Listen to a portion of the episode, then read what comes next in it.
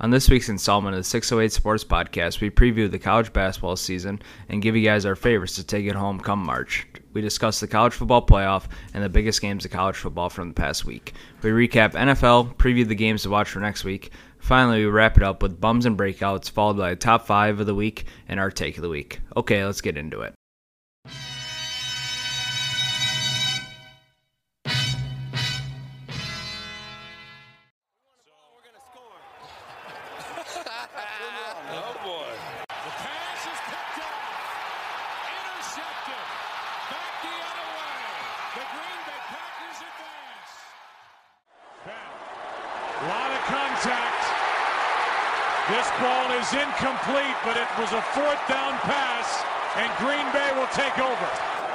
Final snap of Super Bowl 45. The Green Bay Packers have won the Super Bowl. Case on a deep drop, steps up in the pocket. He'll fire to the right side, caught by Diggs. Stay up! Oh, my God! Oh my God! Thirty! No way! Touchdown! Are you kidding me? It's a Minneapolis no miracle! Way! Stefon Diggs and the Minnesota oh, Vikings have walked up on the New Orleans Saints. 25, 30, 35, explodes midfield. A chance to return the opening kickoff for six. He'll take it to the house. And the Wisconsin Badgers have made it to Monday night. They'll play for all of it. They'll play for the national championship. Oh, it'll be an NBA, NBA player. With the 15th pick in the 2013 NBA draft, the Milwaukee Bucks select Giannis Antetokounmpo. Throws it up for Ayton. Shot blocked by Antetokounmpo. Knocked away and stolen by Holiday. Phoenix has to foul. And Antetokounmpo throws it down. It's over. The Bucks have done it. The long wait has ended. After a half century, the Milwaukee Bucks are NBA champions once again.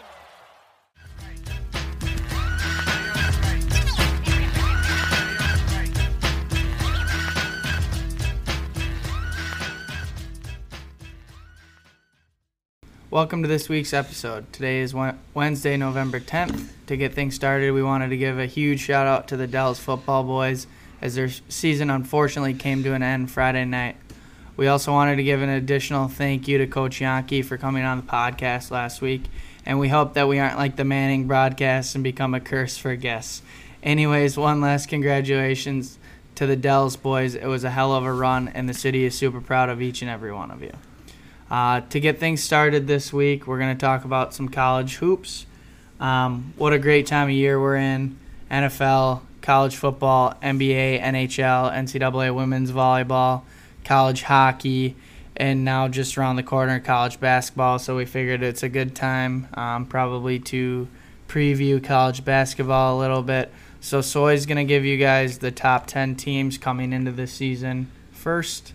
Um, preseason rankings. Um, I know the game happened last night or people played yesterday, but we kind of, you know, yeah, just doing it after. Um, so number one team preseason Gonzaga, number two UCLA, number three Kansas, four Villanova, five Texas, six Michigan, seven Purdue, eight Baylor, nine Duke, and ten Kentucky to round out the top ten.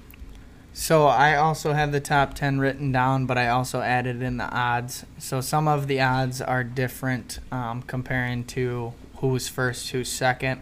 Uh, so the number one team to take it home in March is Gonzaga at plus 700, uh, followed by UCLA at plus 1200, and then Duke, Nova, and Texas all tied at 1400.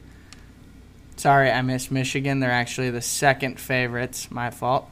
Michigan is plus 1,000, second favorite. So then it's um, UCLA at three, and then Nova, Texas, Duke tied at four, uh, and then Purdue and Kentucky in the top 10. So you've got Gonzaga as a heavy favorite, Michigan, and then uh, UCLA for the top three. Yep. Um, so we're pretty much going to go team by team, uh, just 1 through 10. We'll try and keep it a little bit short, but just kind of a preview what to look for. Uh, so we'll start with number one, Gonzaga. Um, obviously, a letdown last year in the national championship. Uh, they returned Drew Timme, uh, Aaron Nembhard. Uh, returners, they add Chet Holmgren, who's obviously a five star. If you've watched high school basketball or know anything about college basketball, you know who he is. Uh, another guy slept on, another five star recruit, Hunter Sallis. Sallis, not sure. I believe he's from Omaha. Um, another great player. Um, they are the favorite, uh, but they were the favorite last year too, so you don't really know. But Maybe they're on a revenge tour this Yeah. year, so you never know how that goes. Sometimes it works out, sometimes it doesn't, but they're definitely gonna be there. Yep. They're gonna be there come March. They're gonna be there all season. So Yep. They're led by two senior guards too. I think that really helps. Uh, Aaron Nembhard's been around the program four years. He's had to sit behind some. Obviously, sat not behind Jalen Suggs last year, but was kind of the second man to him. So I think he's gonna have a really good year. And Drew Timme should be the favorite to win Player of the Year, and he's a outstanding, outstanding player. Um, I'm not sure how his game correlates to NBA, uh, but phenomenal, Yeah, phenomenal NBA player. yeah, I mean, college NCAA, player. Yeah. Kind of like Frank Kaminsky or Pretty something much, like yeah, that. yeah. Just an absolute dominant force, and or Christian Yeah. Laettner is another one. Yeah. um, some guys like that. But yeah, Timme, uh, heavy favorite at plus four fifty. I think the next guy is like twelve hundred. Yeah. Um, that'll be Trevion, who we'll talk about. Yep. Johnny Zu- Juzang, and then Paolo. Yep. So Um, and then just another note on Gonzaga. Uh, we'll know right away. I do believe they are legit, uh, but they play UCLA, Duke, and Alabama in the, uh, their first couple games here, so they'll get a real test coming out the gates, and we'll see how they hang. yeah, it'll also be a good test for Duke, who is also going to be Yeah. talked about Yeah. come the end. You know, come March, they're coming lot. in at nine. But uh, yeah, so there's a lot to look. You know, early season basketball that could set up some rematches come March. Yep. And then, so we'll move on. Uh, number two, UCLA. Uh, they return all five starters. Um, I'm not as big on UCLA as everyone else is. Just Well, they were an 11 seed last year, right? Yeah, exactly. And they return everyone. They lost four straight games before entering the tournament. They didn't have that many impressive wins. I mean, uh, every win in the tournament's impressive. They played BYU, Abilene Christian, and then Alabama. Um, so, I mean, I get the hype. Like, I get everyone Just- why they made a Final Four run, but they weren't that great last year. They just had a spectacular run. But, I mean, I think this is one of those like classic cases of overlooking um, seniority on a team or veteranism or whatever you want, however you want to say it. Like, yeah, they had a ton of experience. They made a sick run last year, but everybody needs to remember this is basically the exact same team as last year, and they were an 11 seed Yeah. coming into the tournament. no, yeah. So I just think two is like Way too high. way too big of expectations. Uh, they're looking to win their first Pac-12 title since 2013, Right. which is because UCLA is for a blue UCLA. blood. Yeah. Right. Uh, but they return Johnny Juzang, obviously phenomenal player, and then uh, Tyger Campbell, another guy to watch, uh, point guard. He's crazy quick, but so we'll see how UCLA does. Um, like I said, they're matched up with Gonzaga right away. I believe that's on Friday, so see how it goes. But Right. Kansas three. Kansas at three. Um, they played last night, got the win. Ochai Agbaji went had like 30. He's really, really good player. Uh, Jalen Wilson, who they were missing last week, who actually might be their best player. Uh, they added Remy Martin, uh, Arizona State. Uh, he was projected Big 12, or he is projected Big 12 Player of the Year. Had 19 points per game last year at Arizona State. But so they got a nice mix, big guys, guards. Um, Yeah, they you know. looked good last night too. I mean, we don't know what Kentucky's gonna do. Obviously, Yeah. coming in at ten again, but you never really know. Yep.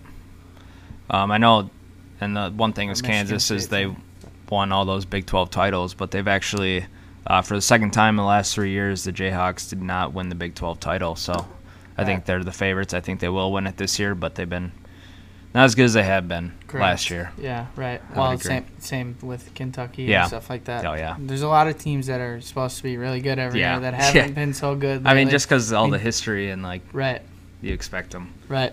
Nova four. Yep. Um, so they lose Jeremiah Robinson Earl to the NBA, uh, but they return Collin Gillespie, uh, senior guard. He'll be their leader. Um, he's coming off an injury. Um, I think he's playing right now, uh, but they're just Villanova. I mean, they're gonna reload. Yeah. It doesn't matter who they Jay put out on the floor. Like, Um, They always just have a really good system there, so it's like Yeah. it kind of doesn't matter who they have. yeah, they've won the Big East title last seven out of the eight years. So, I mean, they lost to Baylor last year in the tournament. So Baylor was unreal last year.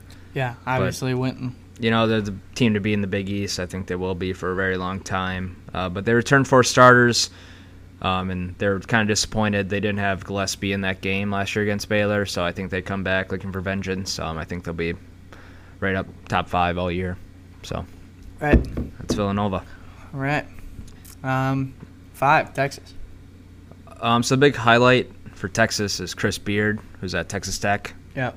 Went to Texas, pretty much brought all his staff with them, trying to, because Texas was bad, bad, bad for a while. They were decent last year with Shaka, but so now we'll see if you can bring that winning tradition over to Texas. Uh, some of their guys that they lost: Greg Brown, NBA; Jericho Sims, NBA; Matt Coleman, uh, all solid role players.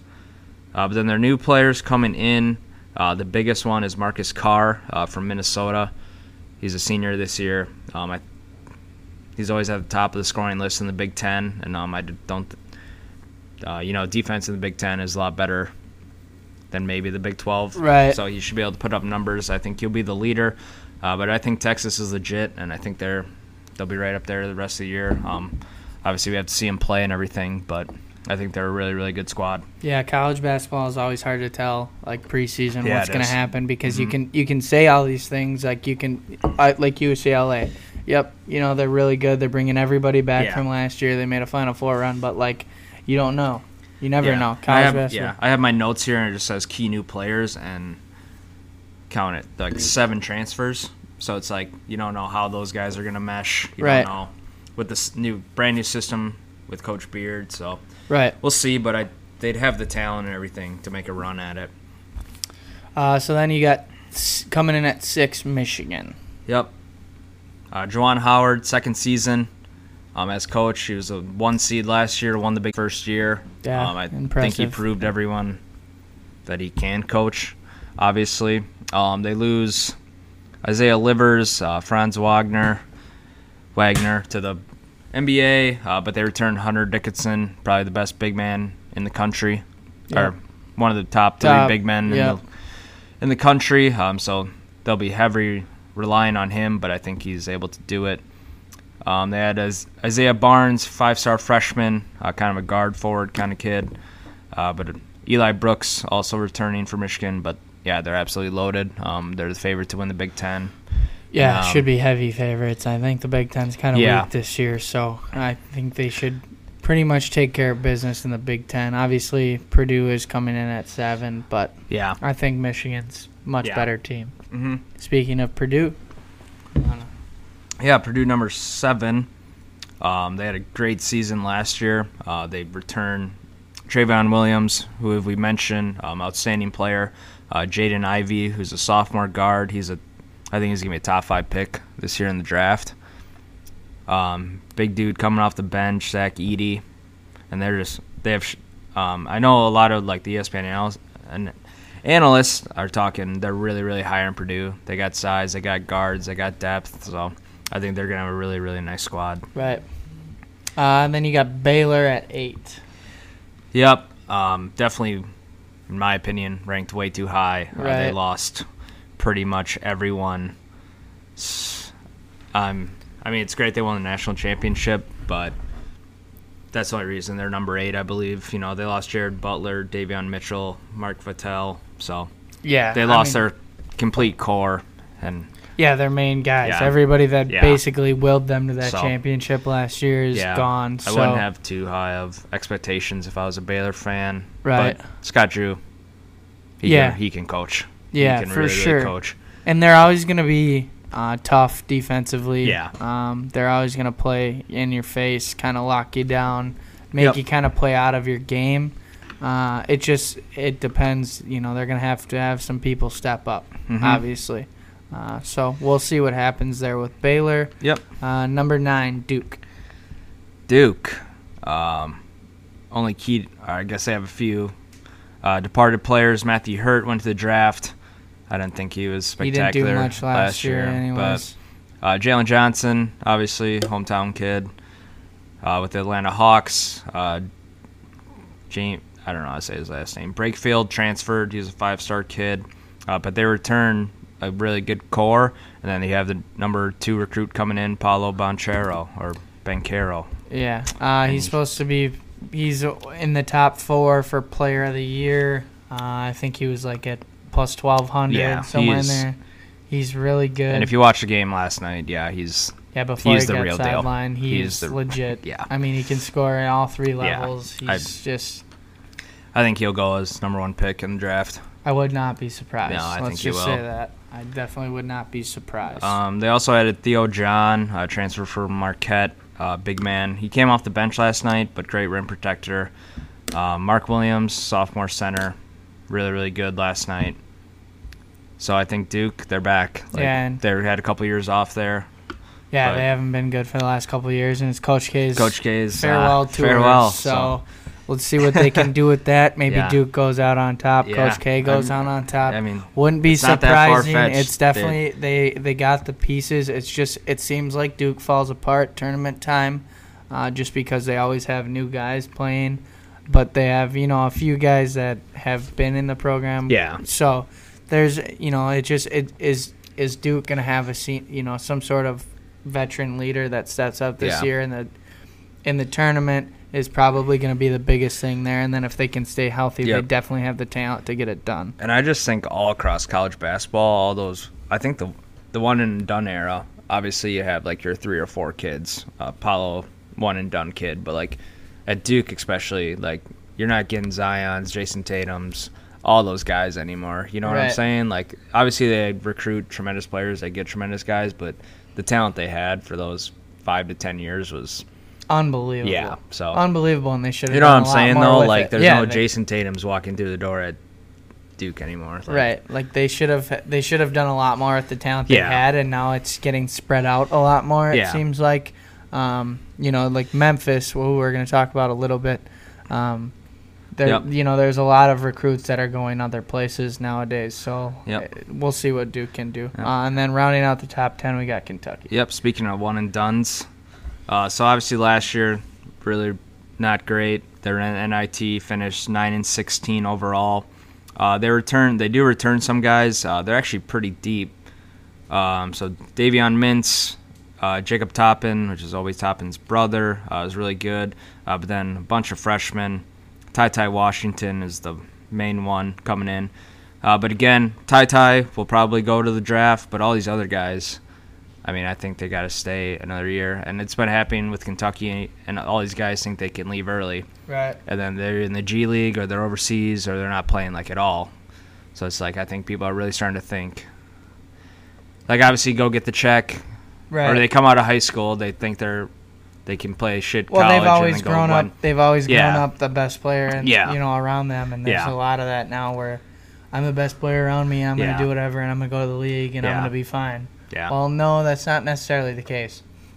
There's a lot of guys now in the NBA that are playing. They were two-year, three-year guys. Like. Grayson Allen is gonna probably play a really big role for the Bucks this year, and he was there for a few years. And Yeah. he was, you know, he's a high, highly recruited player coming out of high school. But it, it seems to pay off a lot Yeah. for these guys to stay, and it's it, it seems to be the problem Kentucky's running into. They're getting all these guys, and then they're they're going to the league right away, and it's just not not working out. So Absolutely. Um, then another note on Kentucky, uh, Kellen Grady, who was a transfer from Davidson, scored like 2,000 points in his career at Davidson. He lit it up last night. Well, not lit it up, but he shot a pretty butter ball. Yeah. I would say. yeah, They also got C.J. Frederick from Iowa. He's hurt right now. Also a bucket. I don't know how much playing time he'll get, right. but he's not a good player. Yeah, so the top 10, I think, is probably where uh, the title contenders are going to come from, if I had to say. I know it's hard to say with college basketball always, um, but it just seems like the top 10 is pretty loaded. Uh, I don't know that Baylor belongs in the top 10, like you said, Yeah. um, but they're obviously coming off national championship, and you never know what happens there. Obviously, looking to repeat. Uh, Gonzaga going for a revenge run. Um, and then Memphis is the only team outside of the top ten that I like kind of look, you know, looked Yeah. at, and it's they they've got some recruits the past couple of years and Yep. are looking to build a real program there. Yep. So look out for them come tournament time. Yeah, Emoni Bates. He's there right now. He's not draft eligible next year. Right. Yeah, because he enrolled early, like a Right. full year early. Yeah. Had like 20 last night. Right. He's a freak. Yeah. So Yeah. they, I mean, they have. But- I think they're the number one recruiting class for what was it, Yeah. 2021 or Yeah. was that 20? But um, I don't, not sure. Um, but yeah, so they've got a lot of talent there in Memphis, so that's a team to look for outside the top ten. Yep. Um, just a couple of other notes um, outside the top 10. Alabama at 14, I think, is a really, really good team. Nate Oates, uh, great coach from Watertown, Wisconsin. Oh shit! I don't know if you knew that. I did not know that. Uh, J.D. Davison, uh, five-star recruit, uh, crazy athlete. And then uh, Jahvon Quinerly, uh, the creator of the Jelly Fam. Nice. That was him. nice. Transferred from Villanova, couldn't take the heat, but he's because he couldn't play defense. But Right. I think Nate's o- Nate Oates got into him a little bit. Uh, I think they're a really, really good team. Uh, Ohio State checks in at 17. Um, I made this before their game last night where they almost lost to Akron. But I think they're the third best team in the Big Ten. Um, I wouldn't be surprised if they're in the top 15 all year. Um, EJ Liddell, wouldn't be surprised if he won uh, Big Ten Player of the Year. Uh, Kyle Young comes back, big dude with the Yep. sleeve. Seems like he's been there forever. Yep. And then the other team, um, again, I wrote this before last night. Virginia comes in at 25, um, and that's basically just because of Virginia. They did lose last night, but my point was they're 25 right now, but they're not going to be ranked very long because they're not great. They only got the ranking because of Virginia. They got a lot of a lot of work to do. Right. But yeah. yeah, that's that's about all I got for Well, basketball. Just some notes, but Uh, and then our want- team, yeah. Do you want to make a Do you want to make a statement? Do you want to say who you think's gonna take it home in March? Uh, my pick right now, I guess, yeah, I'm gonna go with Michigan. Michigan. I think Michigan brings it home this year. So I'm gonna go out on a limb. I'm a Duke homie, you know this. Yeah. So I'm gonna say Duke's gonna bring it home for Coach K. That'd be uh, that'd be pretty season. sick. He's gonna walk it off. He's gonna go out a champion. Um, I just think that they they got the guys to do it this year. Um, obviously, last night was a really good look at what Duke Yeah. can be and No, who they yeah. are. Um, it seems to be like they kind of other teams in the past the past couple years that they have you know not been that great. Yeah, Um, they didn't look that great in the Champions Classic, and last night I think Duke looked pretty damn good. Yeah, they, they- can't rebound the ball right now, but that'll no, come. yeah. Um, And, well, ju- that dude from Kentucky was an absolute beast too. Right. Um, so I just think I, I I just think that uh, coach is gonna actually get these boys into shape, make them play some defense Yeah, this no. year. Uh, but yeah, that's where They I'm definitely at. looked the part last night. I know we haven't seen some teams, but right. I mean, it's hard to argue from what I saw last night and maybe what you guys saw last night as well. Right. Yep. All right. So the last thing before we wrap up college basketball, we want to talk about the Badgers. Yep. Both Badger boys. Um, so coming in at t- uh, projected to finish tenth in the Big Ten, which is brutal. Um, I mean, it's fair though. yeah, it's fair. I, it's- uh, just looking at the team, um, don't really have much scoring ability. I mean, Brad can score the ball, Yeah, um, but Johnny can score the ball. Yeah. he'll be our leading scorer. Yeah, Davis Obviously. can score the ball, um, but we'll see. It'll yeah, be definitely a lot. This season, I mean, let's be honest, it probably won't be our season. We'll probably finish in the bottom half of the Big Ten unless Gard, you know, has an incredible season. But it's something to look forward to from the future for sure. There's so many freshmen, sophomores, um, a lot of freshmen. So I think not a rebuilding year because we don't like. It's, well, we, you know, not necessarily like A it, it definitely could be a rebuild, a foundation year, but they can also somehow piece it together yeah, and make a run. No, yeah, like they're not a team that's incapable of making a run. no, they're gonna be. They'll hang around and Right. I would, a I lot mean- of games. I mean, they definitely like. I'm It's not just gonna say that they're gonna beat it's gonna Purdue get or they're Yeah. gonna beat Michigan, but like Yeah. they definitely have a chance to beat them. Like Yeah. they can hang around, they can play some defense, And if they beat the teams they're supposed to in the Big Ten, right, and then it'd be f- just fine of and season. then make teams play their game of basketball, they have a shot. So and I don't, I don't, Badger fans, and probably goes for everyone, but just like, oh, we're so shitty. Like, we lost a couple games, or like, Gard sucks. It's like, give them give them a chance at least. Like Right. a bunch of newcomers, you know. Not everything's as bad as it seems. Right. Pretty much like it could be a lot worse. For sure. All right, you got anything else college basketball wise? No. No. All right, so let's get into college football playoffs. Those rankings came out last night again. Um, not much going on here, obviously, in terms of the fact that there was like a third of the top 25 lost last week, but pretty Yeah. much everybody just slid up. Yeah.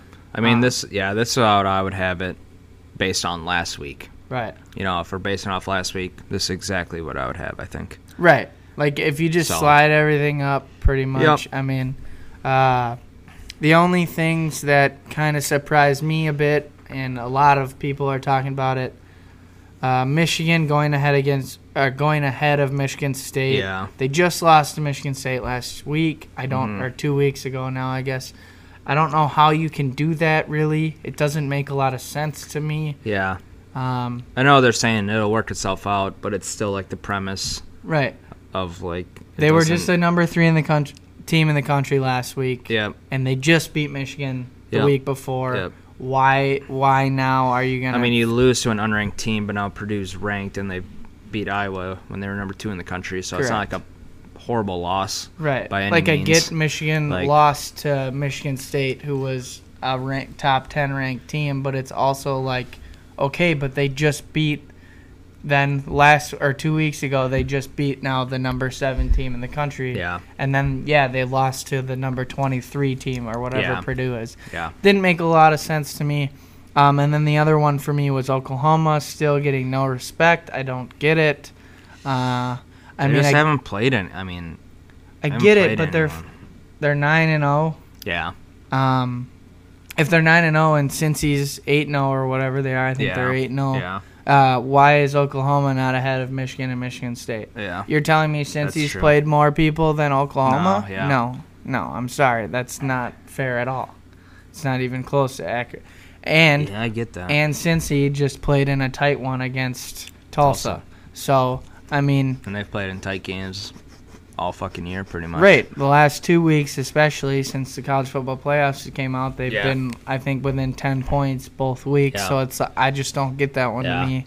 But I guess they keep saying it's gonna work itself out. Yeah, sure, whatever. see. but give them a little more respect than that. I think. Yeah.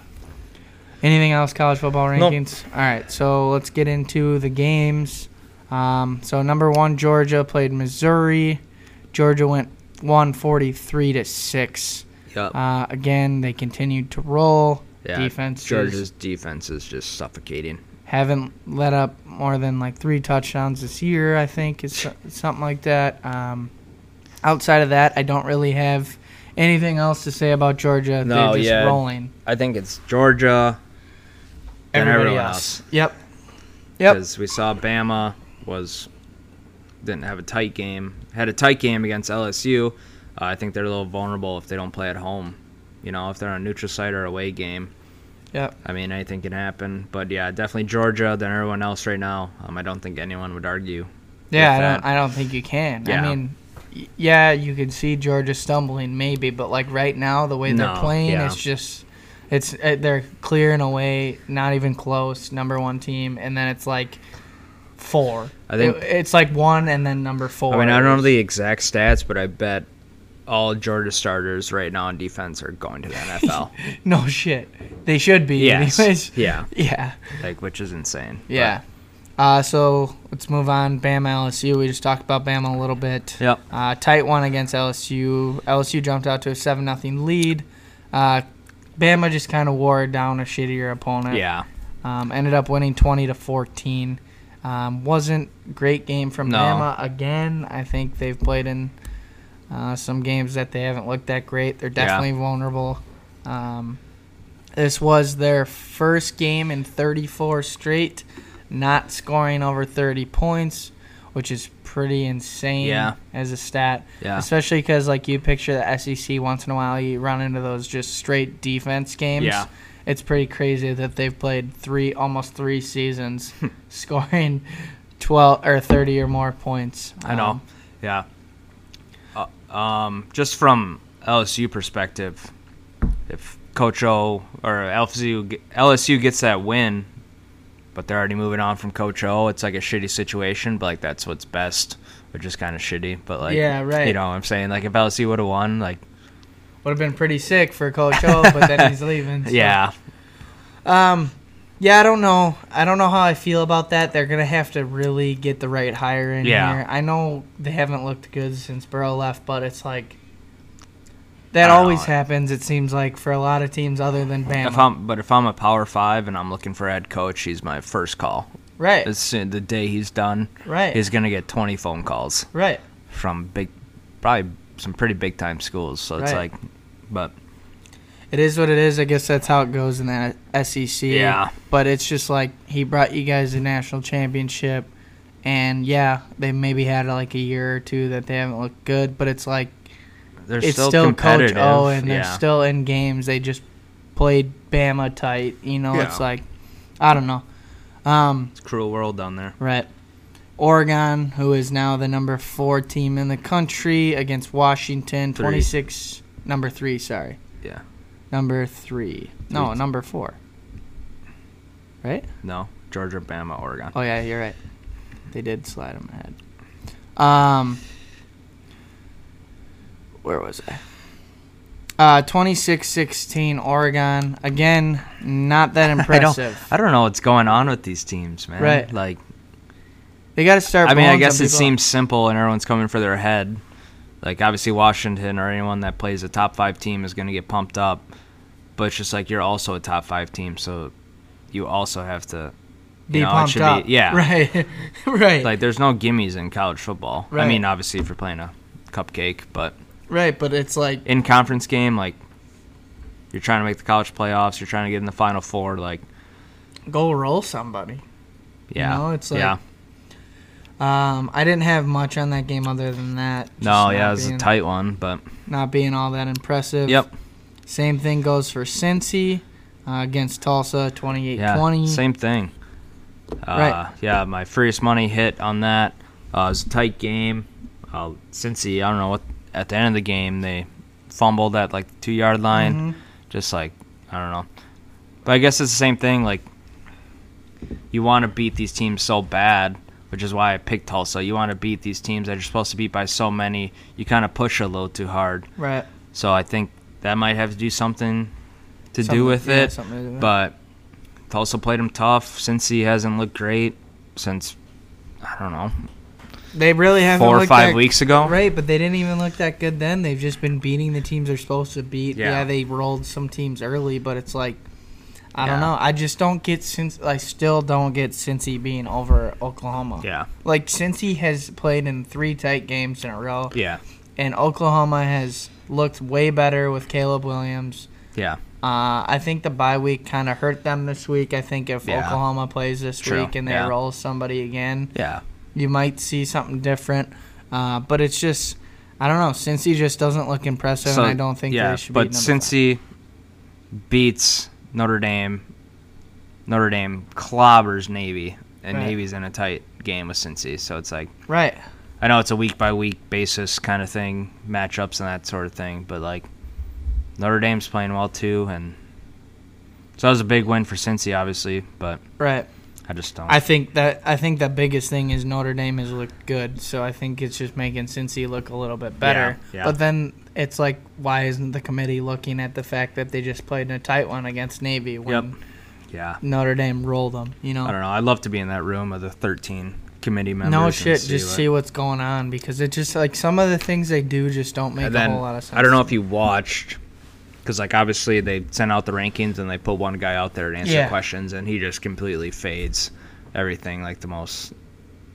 You know, just kind of takes their questions and kind of Yeah, rewords it or like Yeah, pushes pretty much push yeah Yeah, you know, yeah like he's Yeah. not giving a full straight answer. yeah. That like, discussion took about thirty minutes. yeah but, they were uh, arguing on the same thing like Yeah, we you know we were talking about it and we ultimately just came to a decision. Yeah. It's like, well, what what was the decision based Yeah. on? Like, you know, yeah, you talked for 30 minutes. Well, what the hell did you talk Yeah. about? Because clearly you came to the wrong answer and I don't get why.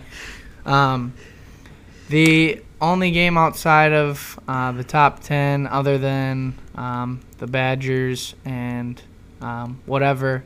Uh, we'll get to the Big Ten here in a second, but we kind of want to talk about the UNC Wake Forest game.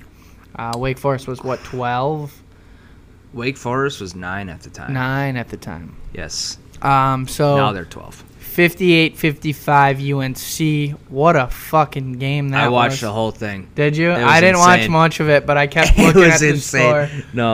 113 combined points, 1161 total yards, 237 penalty yards. Damn. Yeah, and then 330 rushing yards for UNC. There was 66 first downs in the game and six rushing Yeah, touchdowns for stop. UNC.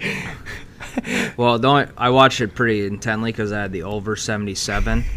It went way over that. yeah, But then I was just checking the live score. It was up to like 106 at one point. Shut up. Yeah, it was insane. It was the highest I've ever seen. And it still went over. Yeah.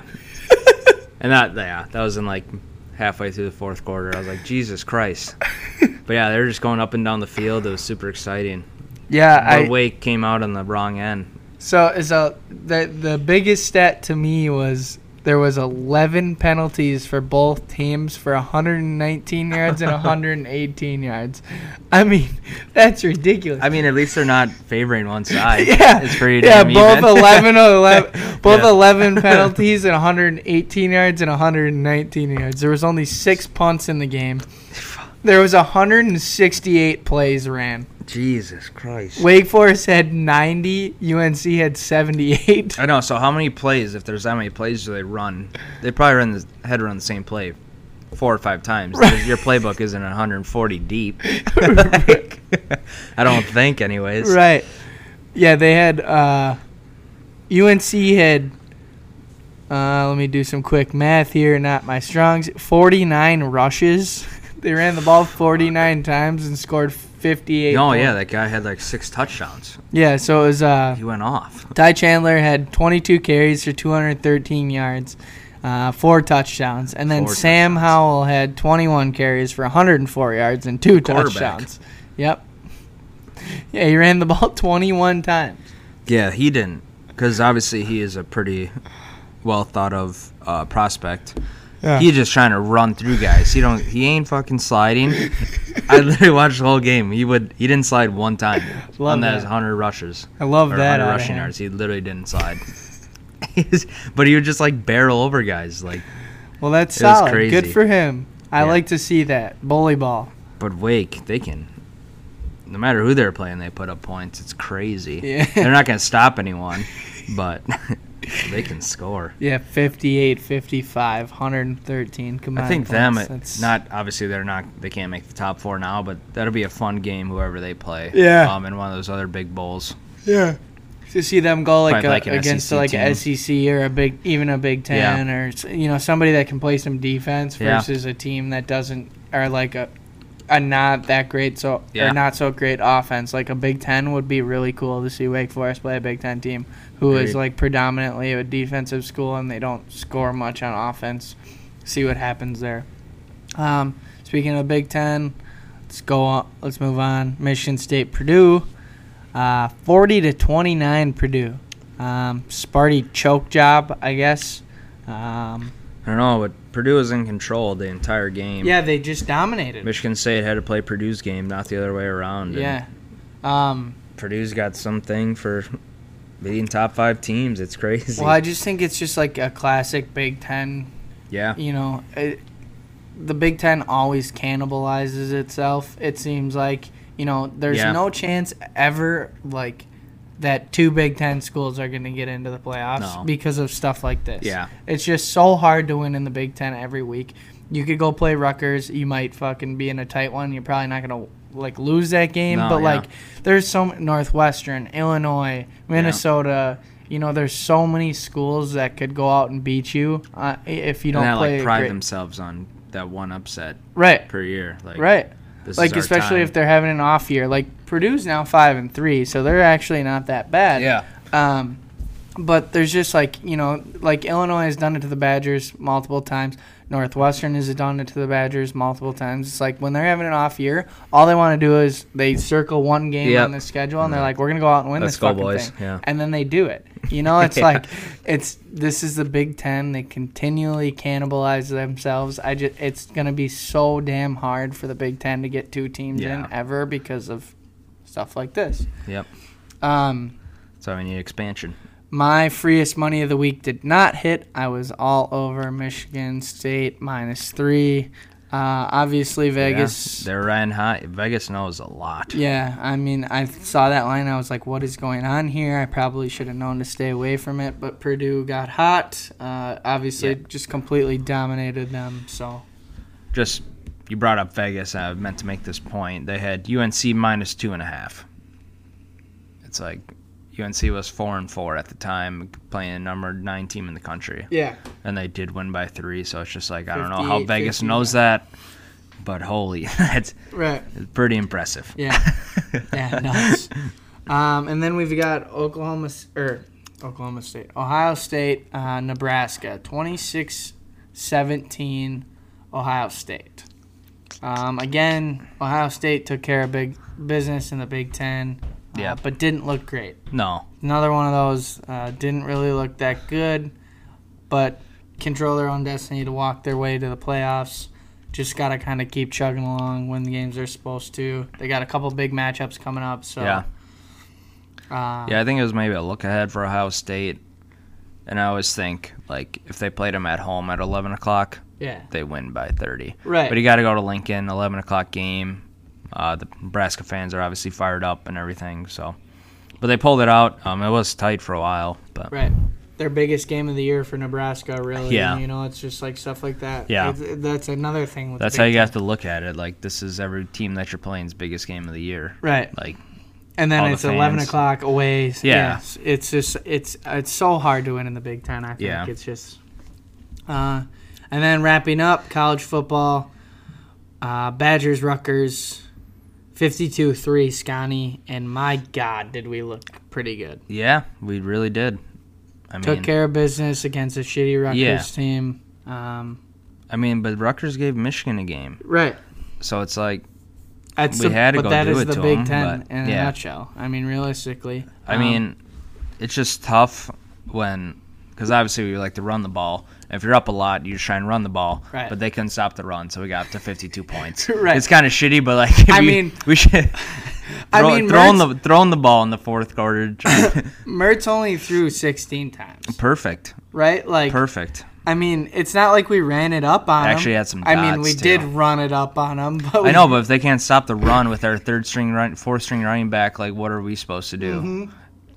So it's like, right, right. if you can't stop the run, you can't. Um, yeah, But yeah, we played really, really well, and I'm Mertz Mertz had some good throws, but early in the fir- first quarter, when the game was still close, threw a pick in the red Yeah, zone. I mean, got to stop doing stuff like that. 11 of 16, 240 yards. He threw three touchdowns. Um, but Braylon Allen is fucking gross. Yeah, and he was he didn't play. He didn't play at the first quarter. I mean, he did, but he wasn't. He was on future the feature back. Right, Right. He was. right. And then uh, and then Chez went down. Yeah, I think he's gonna be out next week. Yeah. Um, so we'll see what happens with the Badgers. I'm getting my hopes up again. Still control their own destiny. Um, we'll see. Play Minnesota last week. Who do we have this week? I don't even know. Northwestern. Northwestern this week. So Yeah. that's usually the game that fucks us when we're looking good. So uh, hopefully we can get through Northwestern this week.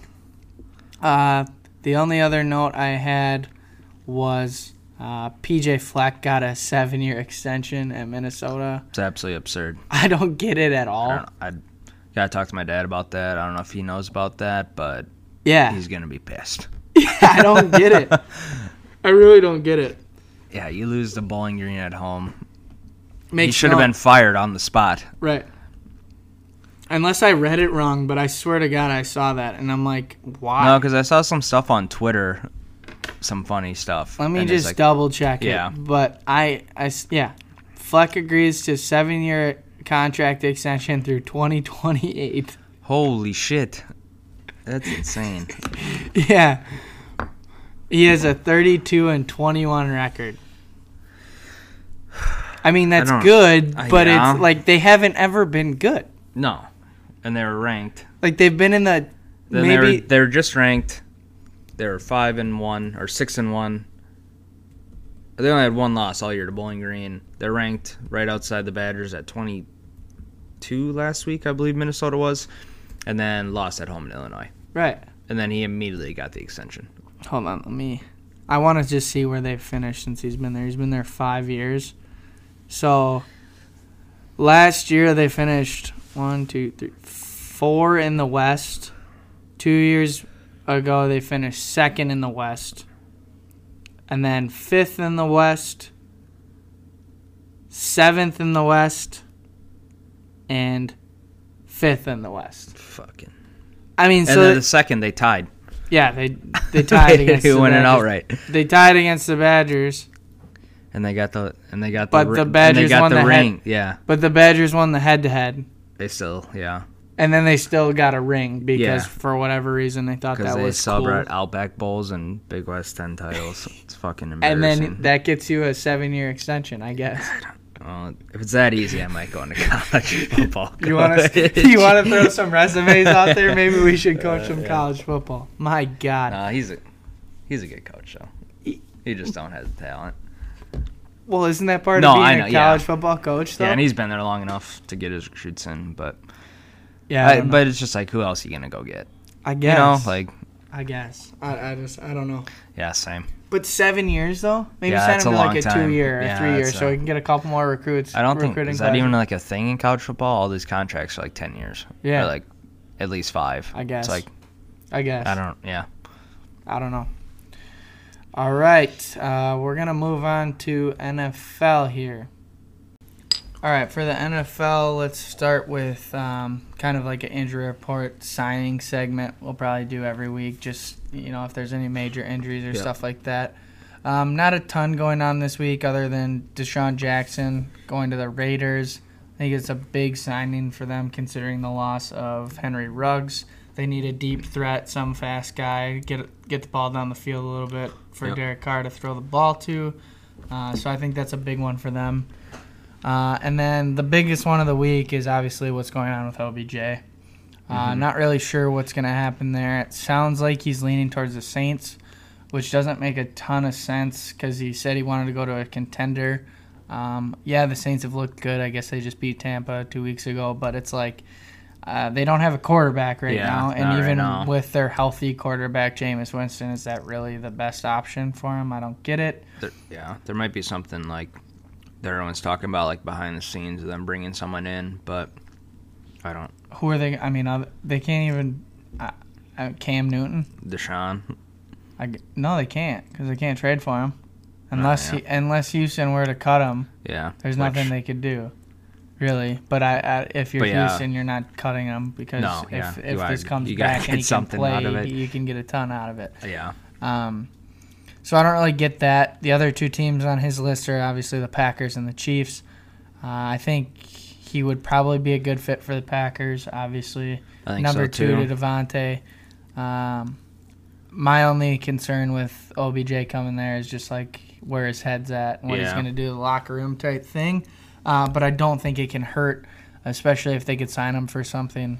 Uh, But I think as long as he's happy, like he would never be a problem in the locker room. Right. He's just been on shitty. Obviously, they're shitty in New York. Didn't have the best experience in Cleveland. Right. But if Right. he goes to the right situation, I think he's got his head on pretty straight. But it's just so frustrating being where you're not where being where you don't want to be, and then And uh, losing football games when you should be winning football games. So Yeah, for sure. I get that 100%. And I just don't understand, like, his list of top three teams is Saints, Packers, Chiefs. Like, Yeah. there's only one contender, real contender there, and that's Yeah. obviously the Packers. Yeah. Like, the Chiefs are there, but they're just, like, they're not looking so good. And I don't think that he would get used as much on the Chiefs as he thinks he's going to No, get used. yeah. So it's like, I don't get it. Uh, I guess the only argument for the Saints is that he's their number one guy there, and it's not even close because Michael Thomas is shut down for the season. Yeah. Um, but he's got Trevor Siemian throwing him the Yeah. football, so how much better of a situation is that than Cleveland? yeah, Uh, anyways, moving on. You don't have anything else? no, no. All right.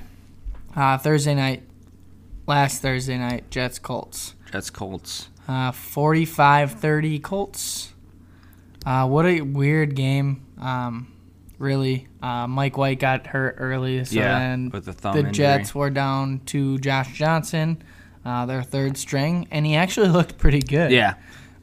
he, he moved the ball. They, I mean, they scored 30 points. What's his name? Josh Johnson. J- Josh Johnson, I think. All right, if you're listening to this right now, don't Google it. Just guess where Josh Johnson went to college.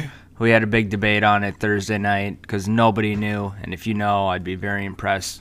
Uh, but just test yourself. Where did Josh Johnson, the third string quarterback on the New York Jets football team, go to college? At the end of the NFL recap, I'll give you the answer. How about that? So uh, keep listening, and we'll give you the answer to where Josh Johnson played college ball. Um, the other thing about um, this game, Jonathan Taylor continues to amaze. He that went dude is an crazy. absolute animal, Yeah. and I love to see it. Um, it, it just they they started to use him. They used Hines early, um, a lot more than I expected them to. Obviously, it happened to work out for them, um, but I mean, he went nuts. 19 carries, excuse me, 19 carries, 172 yards, two touchdowns, um, including some big runs Yeah, there. yeah. Uh, and Carson looked Yeah. all right. 22 of 30, 272, and three touchdowns. Yeah, I mean, we got good Carson this week. Next week, who knows? But Might be drunk Carson yeah, again. but I mean, the Colts put up 45 if he doesn't turn the ball over. Um, so the Yeah, Colts are good. I He mean, looked he looked like uh, in the slot Carson. Yeah. He was in the right drunk. Like Yeah. when you're throwing darts Yep. at the dartboard, Yep. you find your slot. He was in his slot last week. Um, but God knows what's gonna happen next week. You never know. That Yep. guy's a loose cannon. Uh, anything else there? no. Raiders Giants 23-16 Giants. Uh, this was a classic Derek Carr game, I would say. Uh, you know, kind of playing down to his opponents, Yep. losing to a team they shouldn't lose to through two picks. I just think um, this was kind of bound to happen for the Raiders. I think they've this is their third week with the new interim coach. yep. That was He's the now third two week. and he's now two and one. yeah, so I mean they played great the first two weeks with them, and then I think it's just bound to happen at some point. Yeah, Maybe not against the Giants, but I think you know it's kind of expected. They have a letdown game where it's like, okay, he is an interim coach. Like we Right. might not have everything figured out. So 100%. I think that's just the case here. Daniel Jones, 110 passing yards. That's it, and they Yeah, lost. I had I had a But- note there too. Didn't deserve to win this one really No, because yeah. Jones didn't look that great. I mean, No, it was yeah. 15 to 20, but he only threw 110 yards and he didn't have any touchdowns. Um, and for whatever reason, it kind of seemed like the Raiders got away from using Kenyan again this week. I mean, Mm-hmm. he scored a touchdown, but it's like the dude has been a monster for the last couple weeks. Uh, they didn't use him in some spots that I think they should have. Uh, maybe that's a little biasness, but because he's on No, my yeah. fantasy team, but Yeah, I, I think they've looked really good when they've used him where Yeah. they should, and absolutely. they just didn't really this week. Yeah. Um, Falcons Saints 27-25 Falcons. Unexpected, I guess, for the Falcons to beat the Saints uh, this week, just because they hit- are coming off a big win yeah, against Siemian didn't even play that bad. no, Like he had two touchdowns, I think, no picks. I'm not sure. On I don't believe he had a pick. So Yeah, I mean, like it's just it was a weird game. I guess the Falcons looked all right. yeah, um, that but- was uh, Matt Ryan's 41st comeback win, yeah. which is pretty insane. He's like tied for eight, or he's like at eight or He's something. it's eight like or nine. with all a bunch of yeah, Hall but of if he always has like two or three more, he's gonna be in the top five or yeah, it's like something. it's like Brady, Peyton, Joe. yeah, Like I think I, I want to say Favre was up there. Yeah. Like I, it's just all Hall of Famers. Yeah. and it's like Matt Ryan. yeah. I mean, I guess Matt Ryan will probably be a Hall of Famer when it's all said the Falcons are just so confusing. yeah, they're the weirdest team in football. they really are. They could beat anybody and then they could lose to anybody Yeah. any week, and it's like they're gonna score 24 points a week, but it's whether that's good enough. For Yeah. them. it's so That's- it's so strange. That's facts. Like they're right around the 24 point range. Like eh, I would be amazed to see what the stat is, like what their average points is. Because if I had to guess, I don't pay it that much attention to the Falcons, but I'd say it's like right around 24 points. It's like it seems like every week. they're- 21, 24, yeah, somewhere in there. right. Um, and then Bills Jags nine to six. Fucking brutal. Jaguars. Uh, the weirdest fucking game I've ever watched. Yeah, Josh Allen beat Josh Allen, yeah. forced a foot. Josh Allen turned over Josh Yeah. Allen. Josh Allen turned over Josh Allen again. Uh, and then Josh Allen was obviously the MVP against Josh Allen. Jesus, I just too much to keep up. I just, uh, I don't know. Um, Bills Josh Allen looked pretty lost in this game, Yeah, which I made have- no sense. He literally could be the MVP, but he makes a ton of mistakes. Yeah, like he's gonna win. MVP at some point, but man, he just makes like he tries to make these crazy plays. Kind of like Carson Wentz. I know, but it's not that it's not that extreme. Mm-hmm. and not that often. But like it still happens, and like that's why the Bills don't succeed sometimes. Right. But um, in my opinion, I still think the Bills can get to the Super Bowl. Yep.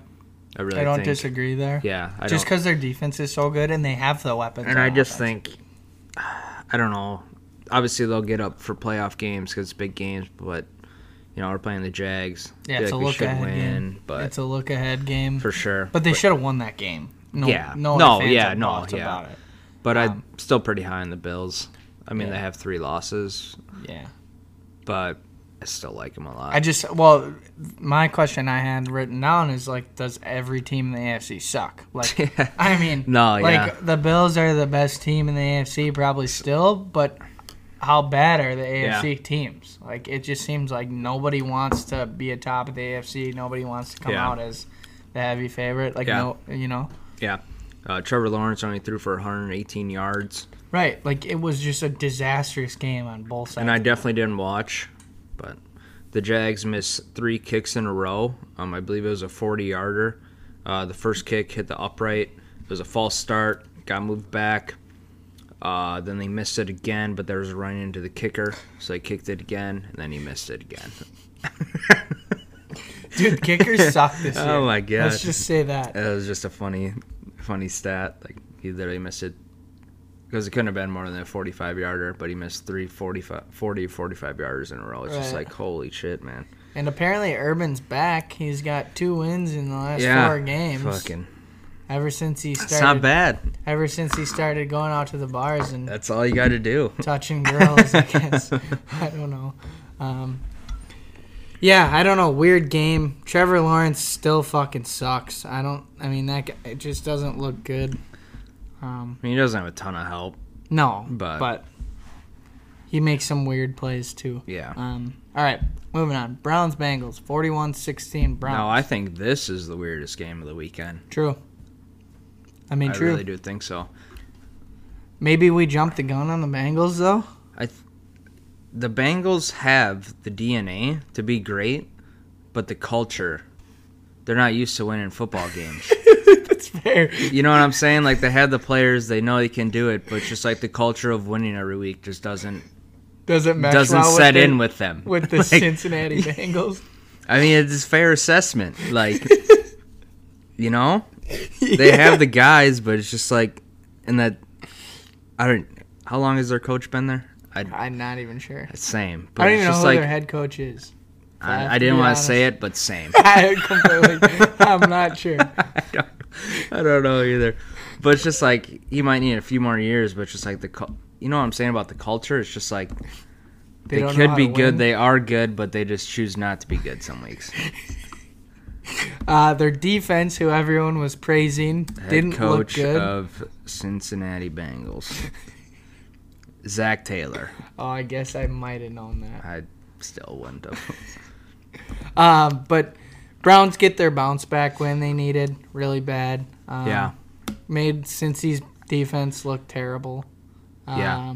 Baker kind of, it's weird as it sounds, continues to feed the narrative that he's better without OBJ. I know it's crazy. He's got better completion percentage, better QBR, more touchdowns to picks. I mean, yeah. better win percentage. It's so weird, but I guess uh, I don't know. So Cincinnati two weeks ago, right? They're the AFC's number one seed. This week they're Bottom alone and alone in the last place, alone in the AFC North standings. Yeah, That is crazy. yeah, yeah. That's how bad the AFC is, though. That's what I'm saying. yeah. uh, anything else, Browns Bengals? Uh, just like the first drive of the game for the Bengals, uh, Denzel Ward picked off Joe Burrow, 99 yard pick six. So I think that might have really changed things. You know, if they score there, they go up 7 0, things might have been different. Right. So I think after that first, I mean, you can't really come back from a nine yard 99 yard pick six. But hard. You know, It's if, if that doesn't happen, it might have been a better game. Right. I th- I probably would have been a better game, but that was just another side note. That, Yeah, true. For sure. but Um, Patriots Panthers. 24-6 Pats. yep, Darnold sucks. yep. He had three picks in the second half Yeah, he's brutal. because it was 14 to six, I believe, at the half, which isn't like a crazy thing to come back. But then three turnovers in the second half, it's just like, man, and I was saying, I think it was two weeks ago, I said, you know, they obviously need Christian McCaffrey back, but it didn't seem like he helped a ton Yeah. either. I mean, they only scored six points. Uh, Darnold still turned the ball over. Um, well, the Pats D is legit. that's where I was going next. Uh, Pat's defense is extremely legit, and their offense is just doing what they're supposed to, keeping the defense off the field, scoring when they're supposed to. Yep. Um, I don't know. I definitely think that they're going to make a run at the playoffs. I'll Yeah. talk about that a little bit later. Um, but yeah, the defense is absolutely loaded. J.C. Jackson's a monster. Yeah. Uh, most picks since 2018 to, and you know since 2019, since 2020. Yeah. Uh, the dude is just lighting it up on the defensive side. He's a ball hawk. Um, that's just the Patriot way, I guess. Yeah, Getting it done. and I know we always talk about, or everyone talks about, you know, Mac Jones being the right system, Mm-hmm. everything, but it's it really is so true. Like he only threw 18 passes, he was 12 of 18, very efficient. Uh, the Pats backfield ran for 152 yards combined. right. So it's like that's what a young quarterback needs is the running backs have a good game, but also a game plan because you know he has had games where he can throw it downfield all the time, make Right. completions, but in games you can't throw the ball downfield or don't want to, be able to hand the ball off and our backs get 150 yards makes it a lot easier on the quarterback. So it's just like he really is in the perfect system. They do what they're supposed to every week, whether Yep. it's running the ball or passing the ball. Like, Yep, and I think it'll still be that way five years from now. Oh, yeah. like when Mac Jones is still their quarterback and he's still really good. and, Like, Yeah. and uh, all of a sudden he's really good. Yeah. uh, but they'll they'll have a week where they play, you know, let's just say the Cowboys or whoever have Yeah. like the best run defense in the league. Yeah. well he's gonna throw the ball down the field. Then they go the next week and they're playing the Chiefs Yeah. and they have the worst pass defense in the league. Well, then he's gonna start throwing the ball down the field.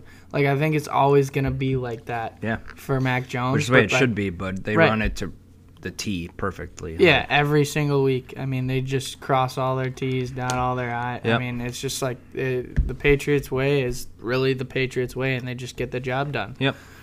Um, Broncos, Cowboys. This might be the weirdest game of the week. It's three in a row. Yeah. Um, thirty to sixteen, Denver, but really it was, It was not even close. not even close to that. No. Um, it was I think thirty to nothing at one point. Yeah. right. uh, yes, it was. Yep. Yes. Um, the Cowboys, man, they just looked bad. Yeah. all together on both sides of the ball. I mean, Broncos putting up thirty points on you. Um, that's not good. No. Uh, Dak did not look good at all. No. Yeah. he looked should have lost. sat on a week. Yeah, I don't know. I mean, does Cooper Rush win that game? no. But not the way the Broncos were playing that day. But Broncos fired up about Von Miller. You know, had Yeah. a show out. Yeah, I don't know. It was just weird. Yeah. Um, I don't. I never would have. I, I guess you got to give credit to the Denver defense. They played Yeah. really good. Shut down probably the highest power offense in the league Yeah. right now. Um, yeah. Uh, just lean into that. Uh, on their first two drives, the Cowboys they went for it. On their first two drives, fourth and one, didn't get either time. Yeah, which is crazy. I mean, that's tough to stop know. Yeah, but it's also they could have been up 6-0. Right. and then the game would have been completely different. Right. But people are so obsessed, With or not obsessed, but you know what I'm saying? Like, yeah, they're obsessed analytically. like they want to kill the Broncos. Maybe we go 14-0, but instead, you know, we give the ball back to them, and now they go score. So I think Yeah. uh, it's an Aussie. it's a problem. Veteran wants to go for it. Yeah, I I would agree with that. I mean, it doesn't seem. I mean, it's awesome if it works out, but it, man, it's just like let's just take the let's just take the points in the first quarter. Let's Right. feel the defense out. Let's get our points when we can, and then maybe second half when we know what they're doing, what Yeah, they, and what it- they like to do, what Right. we can do again. But let's just like Right, like let's say you know we're up, we're up six in the second half. Yeah. Now maybe let's go for it. and We can put this game away right Yeah. now. right? And I mean, you hand it off. I don't know what they did on those two plays, but you would think, you know, I hand off to Zeke twice, he's going to get a yard. But like, right. Also, they had the weirdest punt drilling in history in that game. I didn't see that. It was like, I don't even know, um, but it was like A punt? it was it was touched. It was blocked, but then it was touched by a Cowboys player. So then the Broncos recovered, and the Broncos got to keep the ball. It was like the weirdest. I don't even know how to explain it. It was the craziest punt ruling I've ever seen, and me and my dad have had this debate for the longest time. The punt rulings change every week in the NFL. Like, so if a player bats the ball out of the end zone, Yeah. isn't that him like touching the ball down at the one, right? Like if he jumps from the one, let's say, If he jumps into the end zone and they bats jumps the into the ball end back. zone and bats it back, Yeah. where he left the field and batted the ball, he it should be down at the one, right? But no, then like because you have to have possession. right, when you- but then sometimes people- you that's why they slap But it. then sometimes you don't. Yeah.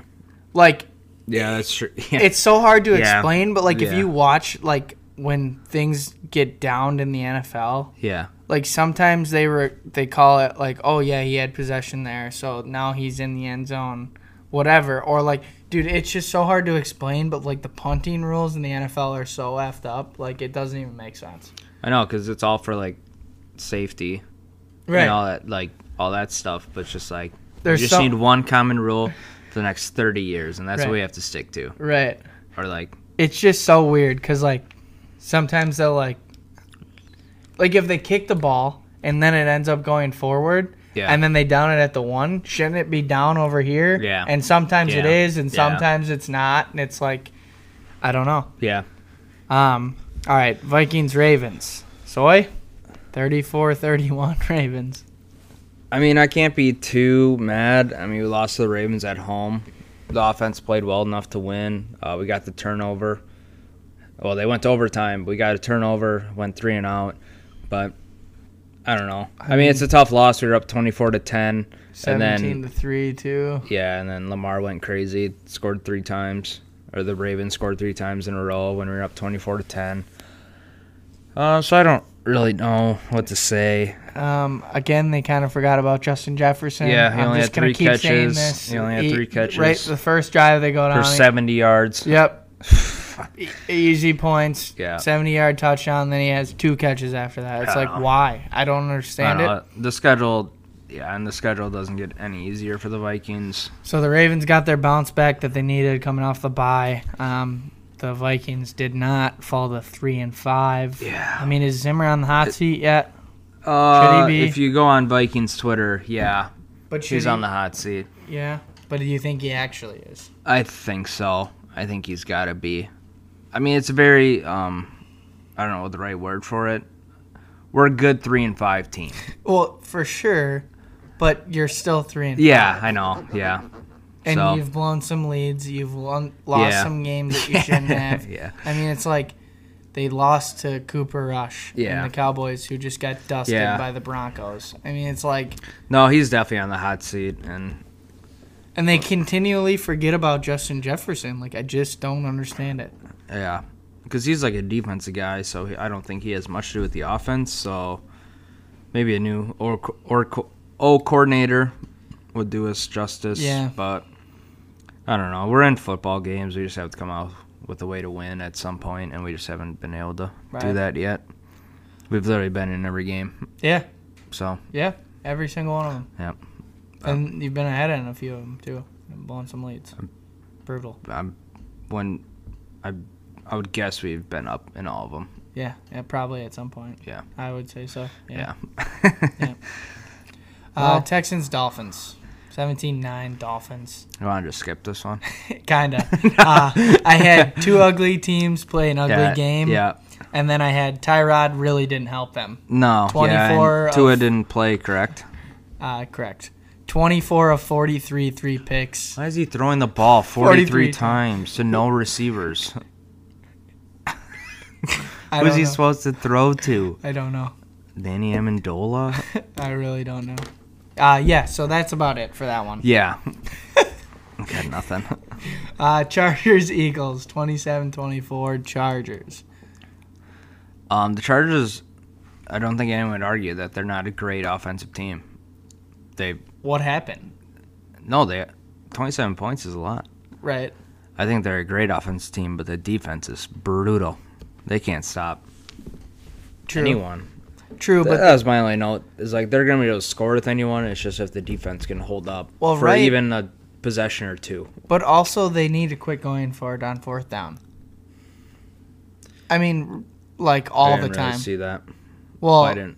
so they had the 98 yard drive that resulted in oh, zero points. Oh, Yeah, the longest in NFL history, and you literally can't, Can't get beat any it. longer. Correct. Cannot uh, physically get any bit any longer. It still won the game, so I, I'd be pretty pumped to be part of that stat. Yeah, but it's just like maybe just take some points once in a while. Like they shouldn't have. This game yeah, shouldn't have come down to a last Yep. second field goal to win the game. and the did. game went over from my last week pick, but just knowing it Okay. on the last second field goal. Well, it should have been over on the 98 Yeah. yard drive. yeah, But it's like I don't know. I, mm. I just the Chargers need to relax Yeah. a little bit with that. but for the Eagles, I mean, they literally give everything they can. They play, they do play hard, but it's just like they don't have the talent, and they just simply can't get over the hump.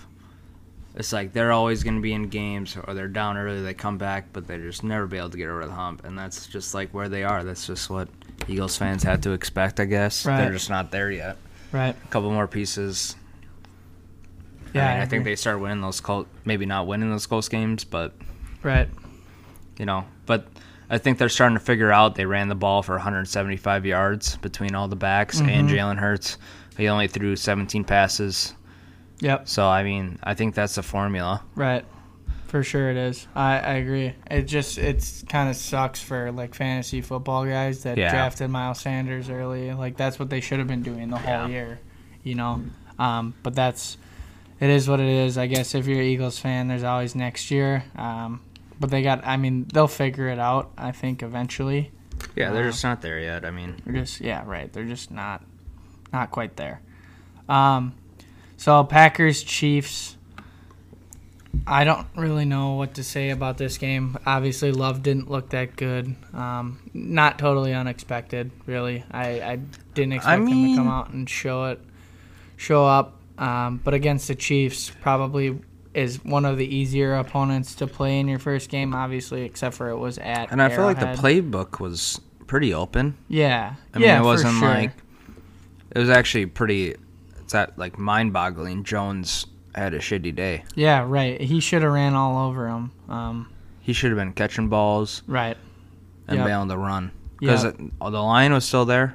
Yeah, and AJ Dillon played pretty good in the first half, and then it's like they kind of like went away. But I'd expected Jones to have like a huge day right, when you absolutely need him to. right, I get the receivers. You know, Davante didn't have a great game, Right. but you know you might expect that. But running back, hand it off to him. That's the easiest thing you can do as a for sure. backup Right, to a good back, right. like and a good. You know, you can run the ball. You have before, so that was just kind of weird, I guess that they didn't use him enough, or he wasn't getting his yards, or but For sure.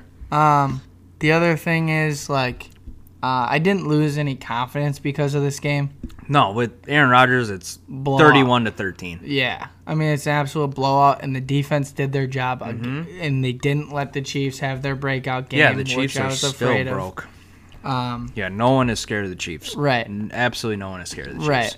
Um, so I just I, I didn't lose any confidence. Yeah, it sucks that we're gonna take this loss and it's gonna hurt us in the end, probably for home field advantage, number one seed. But with There's Rodgers, a lot of season but left. with Rodgers in this game, I mean it's an absolute blowout. Yeah. I think. I, um, I would agree. so, yeah, I don't. I don't have, know what can you do. I mean, It is. I'd it expect is. I expected Love to look a little better. I did too, but I mean, he didn't have.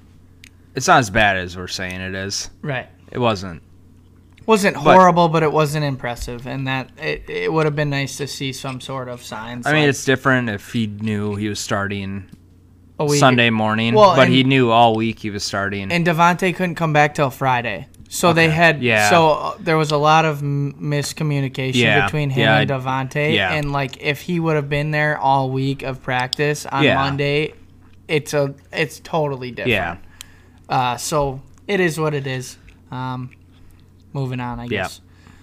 Cardinals 49ers 31-17 cards. No Kyler, no no Nuk. Yeah, what a great win for the Cardinals. Yeah. I mean, Shanahan got embarrassed. Yeah. Yeah, and I mean, he is a great coach, and it's just, I just, right now, it's just not working for the 49ers Yeah. for him. But, I mean, as soon as he, whatever, if they split ways, he's going to get a bunch of calls from pretty much every team. Right. Because obviously, everyone, he's a great coach, but for the 49ers, it just doesn't seem like they have the right pieces or the right, yeah, something, You know, just I like I something's don't- off. Something's off there. but yeah, great win for the Cardinals. I mean, they're. Yeah. James I- Conner went nuts. Yeah, absolutely Nutty. nuts. Absolutely nuts. Um, yeah, that team is just a solid all But like the around 49ers, their D line is supposed to be what makes them go. Yeah. And Conner just made him look silly. Well, that and like you're playing Colt McCoy, not Kyler Murray. Like they should have been able to get to him. Yeah. And they didn't. Yeah. Uh, so that was a little I don't know, interesting but- too. Um, what was actually I don't know why was Kyler out of the game? I didn't. I don't even. I honestly don't know. I know. think he was. Fuck. I actually don't know. Yeah, same. I didn't know either. Cause it's kind of like late, right? Yeah, It's he was of, like uh, supposed to be like game time decision. I think he's got some sort of. I think it's like ankle soreness or something. oh. Like so, something with his ankles a little off, or I don't know. I mean, it must have been kind of serious if they're playing like an indiv- in division opponent, Yeah, you know. right.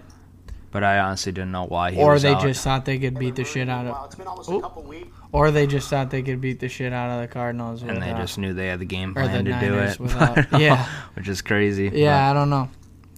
Uh, so then Titans Rams, which is probably the biggest game of the week. Yeah, there's Um, Titans won 28 to 16 over the Rams. yes. Um, and I'm pretty sure everybody was on the Rams. If I had to guess, I was on Titans. You were on the Titans. okay.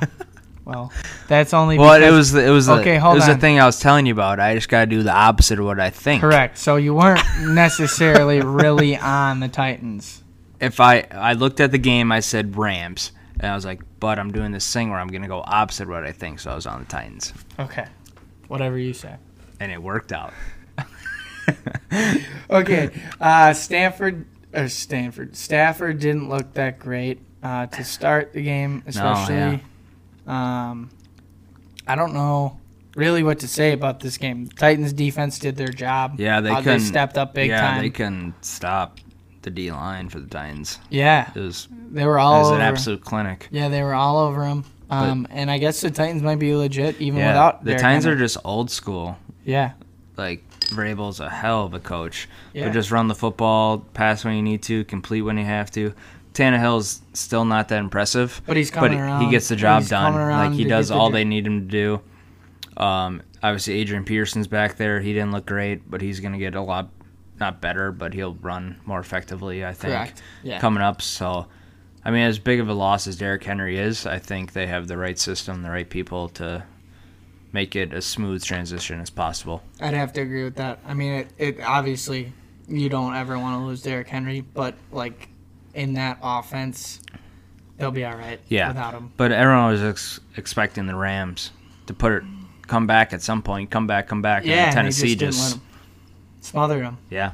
totally smothered them. So him. great win for the Titans. Yeah, and now they're. And I'm still not worried about the Ram. I'm not worried about the Rams either. It's just like, I I mean, don't- maybe a little bit, but it's just like I know they can put up points. They have that great defense. They're gonna add Von Miller. Yeah, They'll be all right. yeah, I don't know. It, the, just the NFC is so loaded. Like if the Rams are in the AFC, like they're clear. Yeah. they're clear cut my number one team in the AFC. Yeah, Like it's not even close. Yeah. And I would say the same about Tampa, and I would probably say the same about the Packers, and I might even say the same about the Cardinals.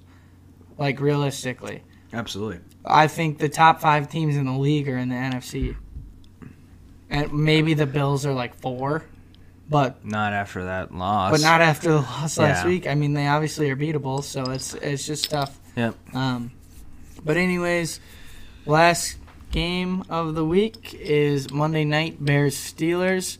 29-27 Steelers, and my God, did the Bears get hosed? Refs, refs, and some more refs. Is that that's your notes? Yes. Yeah, pretty much. Oh my god. It's that's so tough because like they're all bullshit. Like it literally was all, and I don't.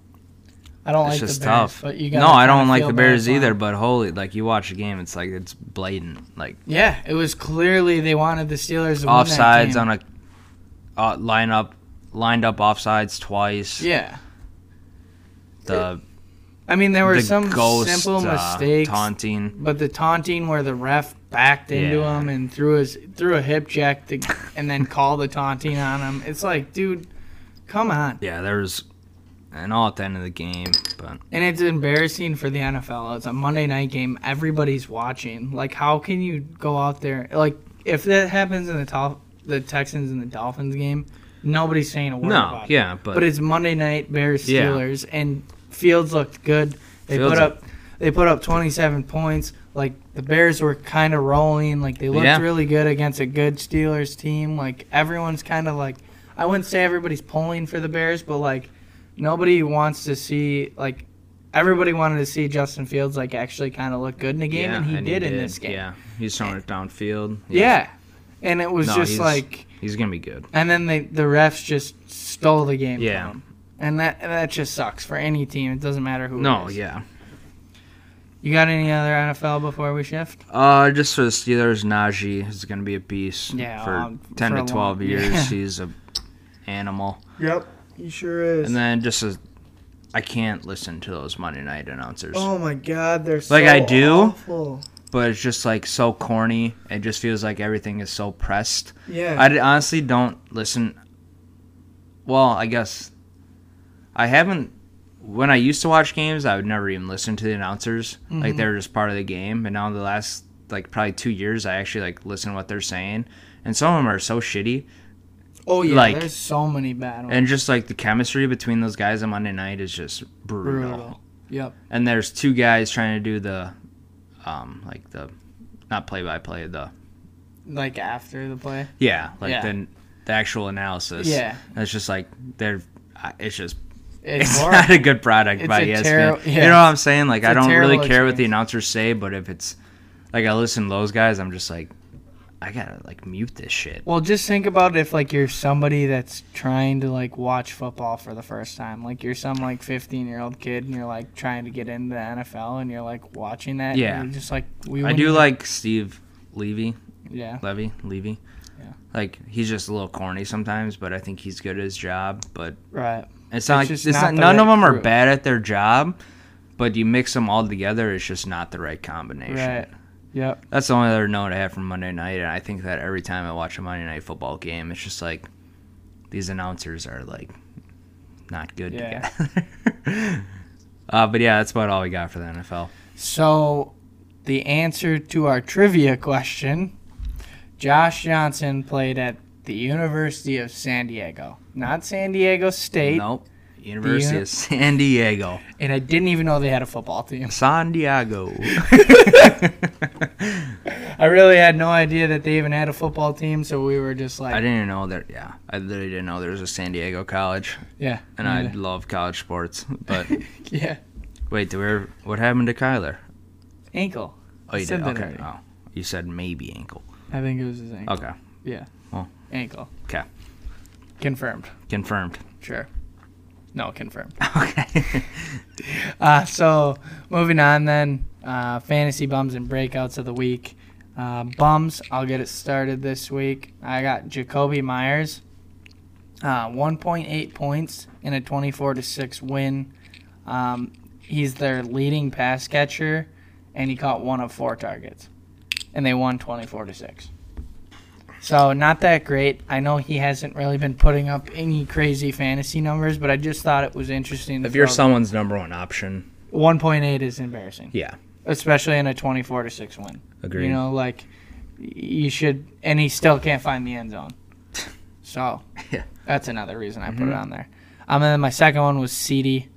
CeeDee Lamb 4.3 points, 9 targets, 2 catches, 23 yards. Obviously not all that surprising since they got blown out. It was 30 to nothing at one point, but I'm just really surprised he wasn't involved in any of the garbage time stuff, um, especially because they kept all their starters in. Yep. They kept all their starters in for the last two drives um, that they scored points on, and he still didn't get involved. But nine targets, two catches is brutal. Uh, my bums. Uh, we just talked about it a little bit. Aaron Jones. Um, he rushed 12 times, 53 yards, uh, which I guess isn't horrible, but that's all he did all day. 53 yards rushing, 5.3 points. Yeah, no Uh, catches. No catches. You think I I was expecting maybe three or four more rushes, maybe 16, 15, 16 attempts. Right. You know, At or maybe hitting a break against a, definitely the Chiefs D, maybe like a 20 yarder. Even he might not score, Right. but I feel like he should hit one of those holes. Right. Uh, so Aaron Jones, my first one, then Jarvis Landry, uh, no OBJ. They won 41. They put up 41 points. Uh, he had three catches for 11 yards, 4.1 points. Yeah, again, one of those. Another one of you're the And I know Chubb went crazy on the ground, but it's just like, you're the number one were- receiver, yeah, you are, yeah. right? Like Yeah. he's When he's fully healthy, he's good. right. It's just like, Where is Yeah. he? yeah, Right, like now he should be breaking out. Yeah. With no OBJ, like he should have had some a lot more. yeah. I know the Browns don't throw the ball, but if they do throw the ball, it's should tight end or it's a Jarvis. So it's Right. like, right. Uh, so breakouts. Go ahead. Uh, my first one is James Conner, who we also talked about. Uh, 21 rushes, 96 yards on the ground, two touchdowns on the ground, but also had five catches, 77 yards, and one touchdown. Um, I didn't put the points on Eight- here, but he was 40.8 40. or 40. It was like forty point eight Yeah. or some something like that. Yep. I was gonna put him on there, but I figured you were going to, obviously, since he's on your squad. Yes. So I didn't. Thank you. Yeah, we Yep. should really. I'm glad we didn't have the same people. Yeah. I guess we didn't talk about it, but Yeah, I just kind of know who you're gonna say and who I'm gonna say, so it's All right. usually it usually works Okay. out. But yeah, we probably should. yeah. Um, go ahead with your second. Uh, my second one is Cordell Patterson. Um, I know he's the only receiver, or Russell Gage is there as well. Only weapon really that they have. Yeah. But Other you know, he's not he has been doing well this year, but six he caught had six catches on six attempts, um, 126 yards, uh, 19.6 fantasy points. Just a solid week. Uh, caught everything that went his way and Yeah. had a good game. Yep. Um, so I had Elijah Moore, twenty-seven point four. Dude, Was he went- on someone's bench? Yeah, That's was, why I didn't. yeah, he was on a couple of people's bench. Yeah. I'm sure he was on a lot of people's benches yeah, actually. um, for good reason. Yeah, right. But uh, I think he's actually. I think last week or two weeks ago, he actually had a pretty good week too. Um, I don't know. I wrote this on Monday, so I, I think I looked at that. Um, but obviously, a huge game for him. Um, hold on, let me just take a peek at this because I think he's had a couple good weeks in a row. Yeah, so he's had the last three weeks, uh, ten points, thirteen points, and twenty-seven points. So he's starting to kind of find a Yeah. groove there where he's a playable option, I would say. So that's mm, the main reason I threw him in there. Yeah. Obviously, the two touchdowns, but eight targets and seven No, receptions. yeah, the Jets have weapons. They like to. s- They can spread the ball around too. Right. And they got Crowder, Michael Carter. They have And keep in mind that was basically with their third string quarterback. Yeah. So I mean, uh, I think Elijah Moore might be a playable option, especially at like a flex posi- position or maybe a wide re- receiver Yep. three. Just an, just to add, whenever when we do this, I literally go through everyone's fantasy weeks last week. I'm sure you do the same. Just look who scored, and it was pretty tough to find a breakout. I mean, there's people with high points, but you expect them to have po- high Yep. points. There wasn't, and there was quite a few bums. A Just lot of bums. n- yeah, because no one really had a great week. Yeah. in fantasy. Yeah, I like, mean, there's uh, obviously a couple players there's going to be every week, but it definitely in our leagues, I feel like it was a very down week for fantasy. Like 100 points Right, was like- good this week. You know, In one of my leagues, um, it's a bonus point league. So if you have a 40 yard touchdown, you get six extra points. So it's like basically scoring two touchdowns. yeah, And I had the most points in the league with 130. It was like 133. I had the most points, and you get paid out each week for having the highest scoring team. So that was sick. I won 50 bucks, but it was only 133 points or something like Yeah. that. So that's just like absurd. That's how bad um, players were. it's not like there wasn't high scoring games. Like people, the teams put up points, but Right, just it was like just no spreading one, it out, Yeah, it was a weird. weird week in fantasy. Um, and then my second one was Devonta Smith. He had 22.6 points, I believe. Um, and this is kind of that game that you've been kind of looking for for a, from Devonta Smith. He's had a couple of them this year. Uh, 19 in week one, 19.2 in week four, um, and then 14.7 in week five. Um, but this is the first time he's cracked the 20 point mark. Had six targets, five catches, 116 yards, and a touchdown. That's what you've been looking for Yeah. if you took a chance on Devonta Smith. Absolutely. Um, so uh, that that's the main reason I put him on there is just because young dude coming out of Bama who is amazing at Alabama. yes. Um, so yeah, twenty two point six for DeVonta Smith to wrap up my um, breakouts of the week. So f- not finally, but coup almost to the end here. Um, we're going to bets of the week. Yeah, or do you want to do games to watch for next week? Um, let's do Do games to any? watch quick. Okay. Uh, so the first one I had was uh, Browns Patriots. Uh, I just know this game. I just the Browns had a great game last week. The Patriots also coming off a game. Patriots are kind of rolling right now. Uh, I just want to see if the Patriots, you know, can continue that success uh, um, against a not a great Browns team, but a good Browns team. You know, see if Patriots can really hold their own. Yeah, for So, sure. That was one game I had. Um, I also had um, Rams Niners. Uh, obviously, the Niners had a letdown last week against Cardinals. So did the Rams. So we'll see kind of what goes on in that game. Yep. Um, whether the Rams can bounce back or the Niners can kind of get back on track. That'll be Monday night, so it'll be should be a good game, I would say. Do you have another one? Yeah, um, the next one is Vikings Chargers. Um, it's going to be a high scoring affair, I think. Um, I do like the Vikings' chances uh, just because the Chargers, you know, that defense isn't great. Uh, but to kind of see if the Vikings are really bad or if the Chargers are as good as they or think they are, Right. or as we good as everyone thinks they are or can be. You know, it's a good test to see um, a struggling Minnesota team, um, Chargers trying to come up with a big win.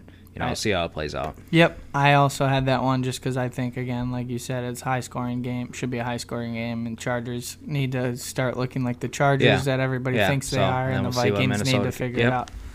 Um, yeah, that's it for me. You got any other ones? Uh, just w- one more. Um, I had Falcons in Dallas, uh, just because Dallas absolutely needs to get back on track, and the Falcons, like we talked about, um, they can beat anyone. This could be a thirty-point game Right. in either direction, Right. to be honest. Like, and I just think some wacky, funky shit uh, is gonna happen in this game at some point. yeah. So I think it's gonna be a close game. So I Yeah, think it that'll should be, a good, game. regardless. Yeah. I would think. But yeah, that was those are just some of the big, big games this week. I think. Yep, I'd agree. Uh, so bets of the week then. Yes. I was four and zero last week. I just want to say that. Yes. I was hot. Yes, I was two and two. So you're what now? Four and four and four on the week. Four and four on the year. I think. I think you split the first week, and then split Oh, yeah, the 2nd I'll week. keep track. Yeah, we should. We'll we'll start doing that for you guys just cause. Um, I was one and three the first week. I'm four and zero this week, so big bounce back. Yep. Um, so I th- I think if I'm not mistaken, you're four and four. Yeah, and I that would make me That sounds right. make me five and three. Okay. Um, so my under of the week to start it off uh, is Seahawks Packers at 49 and a half. I know Russ is probably going to be back this week. It sounds like, um, but I did just a little bit of research because I was kind of curious. I know that it's a little bit swayed because Russ has been out, um, but the teams are combined three and 13 against the over, three 13 and one against the over. Um, so they've hit the under in 13 out of 17 games. Yeah, I think the pa- I, yeah, I'd like that pick. I think the Packers will roll. I think And we're going to roll them, but I think our defense is going to be the biggest key to I think this it's game. gonna be. I think the Seahawks score 17, Yeah. Yeah. maybe. Yeah, 24-17, maybe 31, Yeah. you know, 14 or Yep. something like that. Um, I just I don't see. I think that Packers defense is going to be Yeah. a big key in this game, and I think once we get the once we get a lead early, which we should, Yep. um, we'll ru- start running the football. Yep. Take some it clock. 49 and a half? 49 and a half. Just a side note. I've, I'm debating this week. Do I start Russ or Kirk Cousins against the Chargers? I would probably start Kirk. Same. I Yeah. think that's what I'm gonna do. Feel free Just to give us your input, but Yeah, just because I don't know about Russ coming back against Yeah. Packers. Well, He'll probably again, throw two touchdowns. I'm just a. I, the Packers defenses look good. Like I actually think they're kind of a team that you kind of stay Yeah, away from, that- and yeah. the Chargers are And especially team coming off injury. and the Chargers are not the team to stay away from. So Okay, that's a, I just wanted your input. Yeah. Uh, my under uh, Tampa and Washington under 51 and a half. I looked at that one too. I think Tampa puts up. They're both coming off bye weeks, Mm-hmm. which is something to note. But I think Tampa rolls. I don't think Washington's offense is good. right, they're terrible. That's They're terrible. yeah. Okay. Yeah. That's what I was trying to say. Yeah. Uh, Bucks D is really good. 51, 51 and a half. I think it goes under. I don't see the Washington football team scoring over 20, probably Yeah. not even over 17. Yeah. So, Yeah. I like 34-17, which Yeah. would be the high. I mean, Yeah. the the highest it would get. yep. So That's my under. Yep. Okay. I feel that. Um, so over Pats Browns forty five. Pats, Browns. Yeah, okay. Yep. Yep. So I just I, I didn't really write down much for this game other than just the fact that I like the number. I just I think like a 24-24 game or something. So, you know, Yeah. obviously it wouldn't be 24-24, but both these teams can easily score 24 points. Um, the Browns kind of looked good last week. I think they might be able to run the ball against the Pats defense, even though the Pats defense is really good. I don't really like betting against the Pats in an over game, um, but I also think the Pats can score some points on the Browns defense. So um, it's just a lower number, I would say. So that's kind of why I went that route. Yep. Uh, so my over, I have Saints and Titans over 44 and a half. Um, I just thought it was a pretty low number. Yep. Um, Titans can't put up the points. Uh, Saints put up points 25 last week. Um, probably not the same defense they're playing against the Titans, but 44 and a half. I see the Titans scoring 31 and the Saints coming back, making it somewhat close, or Right. having a couple good drives, a couple touchdowns. Um, just thought it was too low a number for those two type of teams. For sure. Uh, and then you got to remember the Titans defense wasn't that great to start the season. Either. Yeah. like they've starting to kick it in, but yeah, they I think definitely they I think they letdown. played over as well as they could play against the Rams. I think they have a little bit of letdown. for sure. Uh, so dog of the week, um, I have the Eagles plus three against the Broncos. Um, I just think this is kind of an overreaction to the Broncos whipping on the Cowboys last week. Mm-hmm. Um, like you said, Eagles play hard every week. They obviously can do what they're supposed to. They can run the football. Um, obviously, the Broncos defense is tough. They just pooped on the Cowboys, but like you just said, um, I definitely think that the Broncos might be in a letdown spot, kind of like the Titans are here. And I just think that the Eagles have enough high-powered offense when they actually are grooving to get the job done against Broncos. Yep. Uh, so for my dog, um, this might be a little homer. I do like the Vikings plus three. Um, I would have loved it a lot more if it was three and a half. Yep. Uh, but Vikings plus three. Um, they've been right there in every game. Um, the Chargers D isn't great. I think this is a tied game. Going to the last drive, we kick a field goal. But it's going to be high scoring for sure. That's also another reason I think it's high scoring. Those high scoring games are always close. Yeah, it you know, seems so like. Yep. you know, I'm not 100% confident in that pick, but you know, For sure. what can you do? Yeah, I really didn't like the slate this yeah, week. let's I yeah, let's just throw like that out throw there. that out there We that- both all these picks were very tough. I honestly I'm pretty confident in one of them, but there are three none of us neither of us like the board. Yeah. Um if you guys like the board, let us know what you're on, but Yeah. like I didn't see anything that really stuck that out to yeah. me. Yeah, like there's a couple teaser bets I'm interested in, but like realistically, like the straight up spreads and the over unders, I didn't really like. Yeah. So, Yep.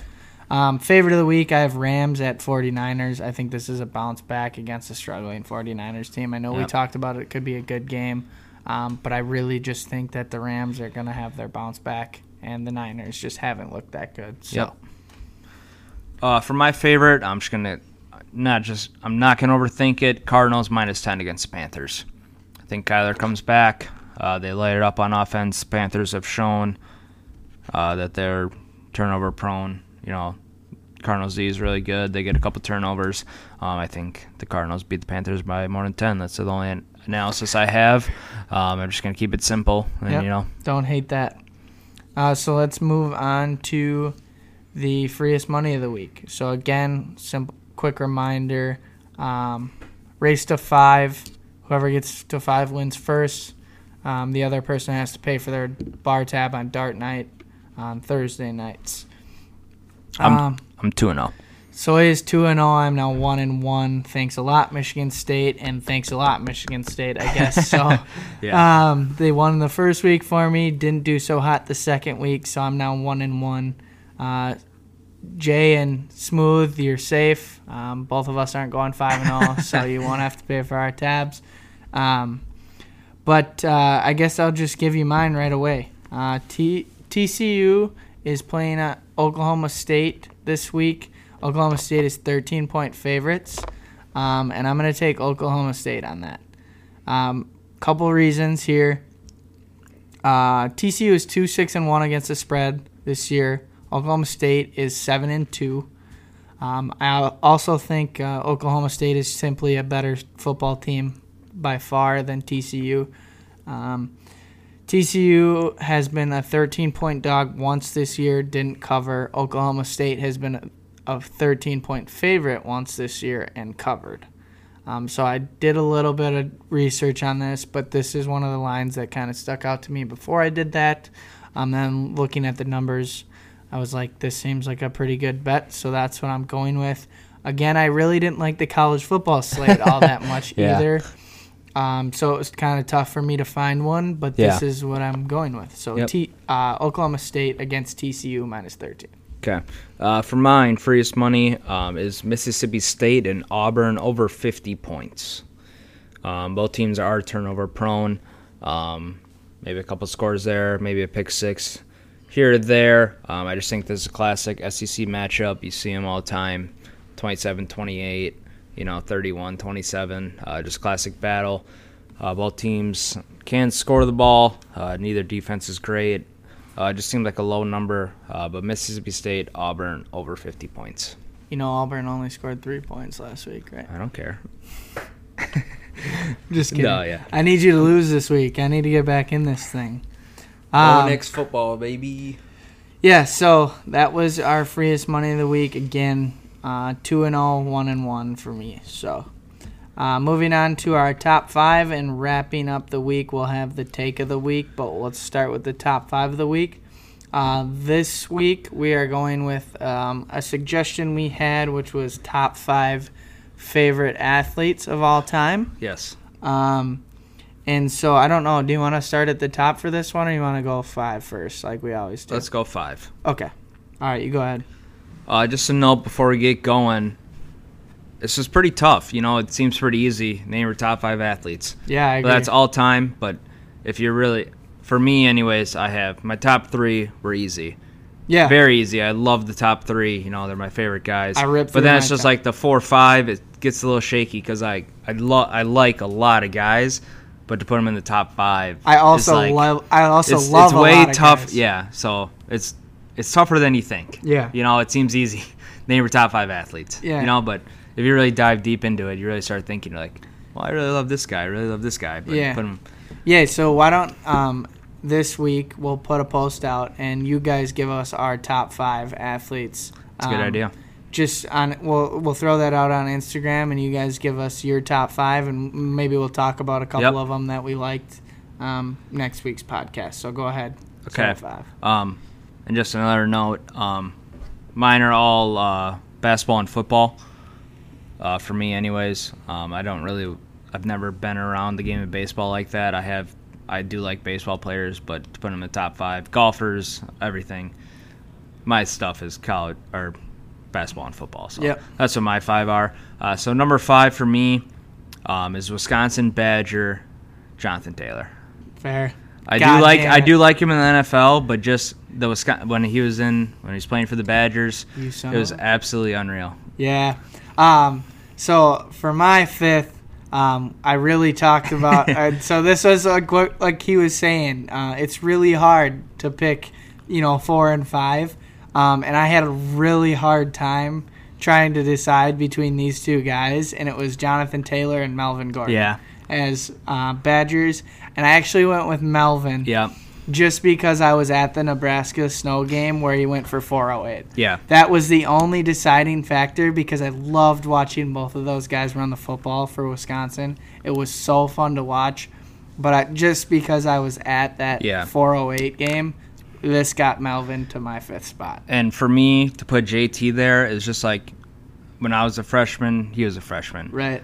So in college, no, I like watch football. You know, obviously Badger football and college football. But then you kind of really understand when you get high school, college. So you kind of understand that I watched him play for four years in the Badger uniform, and I watched pretty much every game because I was in college. Right. It's just like you saw the things he was doing, and he was absolutely unreal. Yeah, So it's like you understand what he's doing out there and how crazy it is and how yeah, and you special try it to try to picture yourself in that jersey and be Yeah. like, yeah, there's no chance I would Yeah. even come close to doing the stuff Yeah. that these guys do. Yeah, So, yeah. 100. percent That that was another thing for me with like Melvin and JT was a toss up because like I've been to so many Badger games, Yeah. but like just because I was at that Yeah. 408 game, it was like I, I don't know how I can say it. Was, yeah.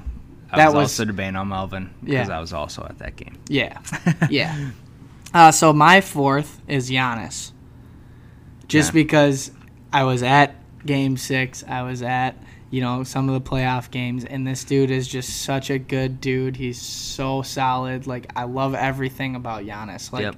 there's you can't say a bad thing about the dude. Like he off the court, on the court, like he's just such a solid dude. Um, obviously, I think he's gonna slide up my rankings as as he progresses as an all-time buck.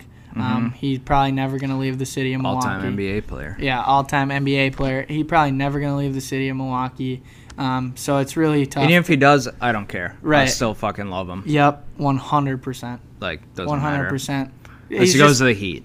Yeah, which he can't go going to the Heat. he can't go to the Heat, and I really would prefer he doesn't go to the Yeah. Lakers. Yeah. But um, regardless, Giannis just on the court, off the court, solid dude. Love everything about him. So that's why he's my number four. Yep. My number four is the Hick from French Lick, Larry Bird. Um, a lot of that is from my dad. You know, that was his favorite player. But then you really start to dive into it, and he literally is one of my favorite basketball players. Yeah. I mean, he could play in any era. I just think because you talk to NBA greats and like, yeah, Larry was a killer. Like, Yeah. and you just watch his highlights; it's absolutely unreal. It is so sick. Um, Dude was smooth. but yeah, he's one of my favorite basketball players of all time. Um, Larry Bird. Larry Bird. Larry Bird. Uh, number three, go ahead. Number three for me is uh, Adrian Peterson. Uh, just through all, been a Vikings fan for a very long time. Uh, just see him dominate out there. Uh, watch him break off. He had the potential to break off a 70-yard run every time he touched the football, and just he had so many electric plays. Did so much for the Vikings and brought him so much success. And uh, yeah, AP is my third favorite athlete. So I'm kind of on the same road that you are with AP at my three. Uh, it's just Brett Favre. Mm-hmm. Watching him grow up, love the dude, love the gunslinger mentality. I love to see him not be afraid to take a hit. Every time he would go out there, he played with a broken thumb. Like he would net. The dude just wanted to win Absolute gamer. and he would win a football game or he'd lose a football game, but he'd go down swinging, and he'd always go down swinging. And I just love that mentality that he had. It, it's just like he knew he was gonna go out there and he was gonna throw the ball, and if he, they lost, he'd get back up and he'd you know keep throwing it. Throw Like, it again. he could throw a pick six, and then the next play he'd throw an eighty-yard bomb. Like it, it- like it didn't faze him, and he was like, "We're gonna either win this game because of me, or we're gonna lose this game because of me." And you can throw all the hate you want, and I don't care. You know, so that that's that's three for me. Yep. So my number two is Kobe. Kobe. Kobe Bean, Black Mamba, whatever you want to say, whatever nickname you want to use. Um, Kobe, I grew up loving the game of basketball, um, and I always Kobe was always it for me. Um, it just I, I've idolized Kobe since I can remember Yeah. watching sports. Um, when he passed, I Yeah, was he's always been your favorite guy. yeah Always.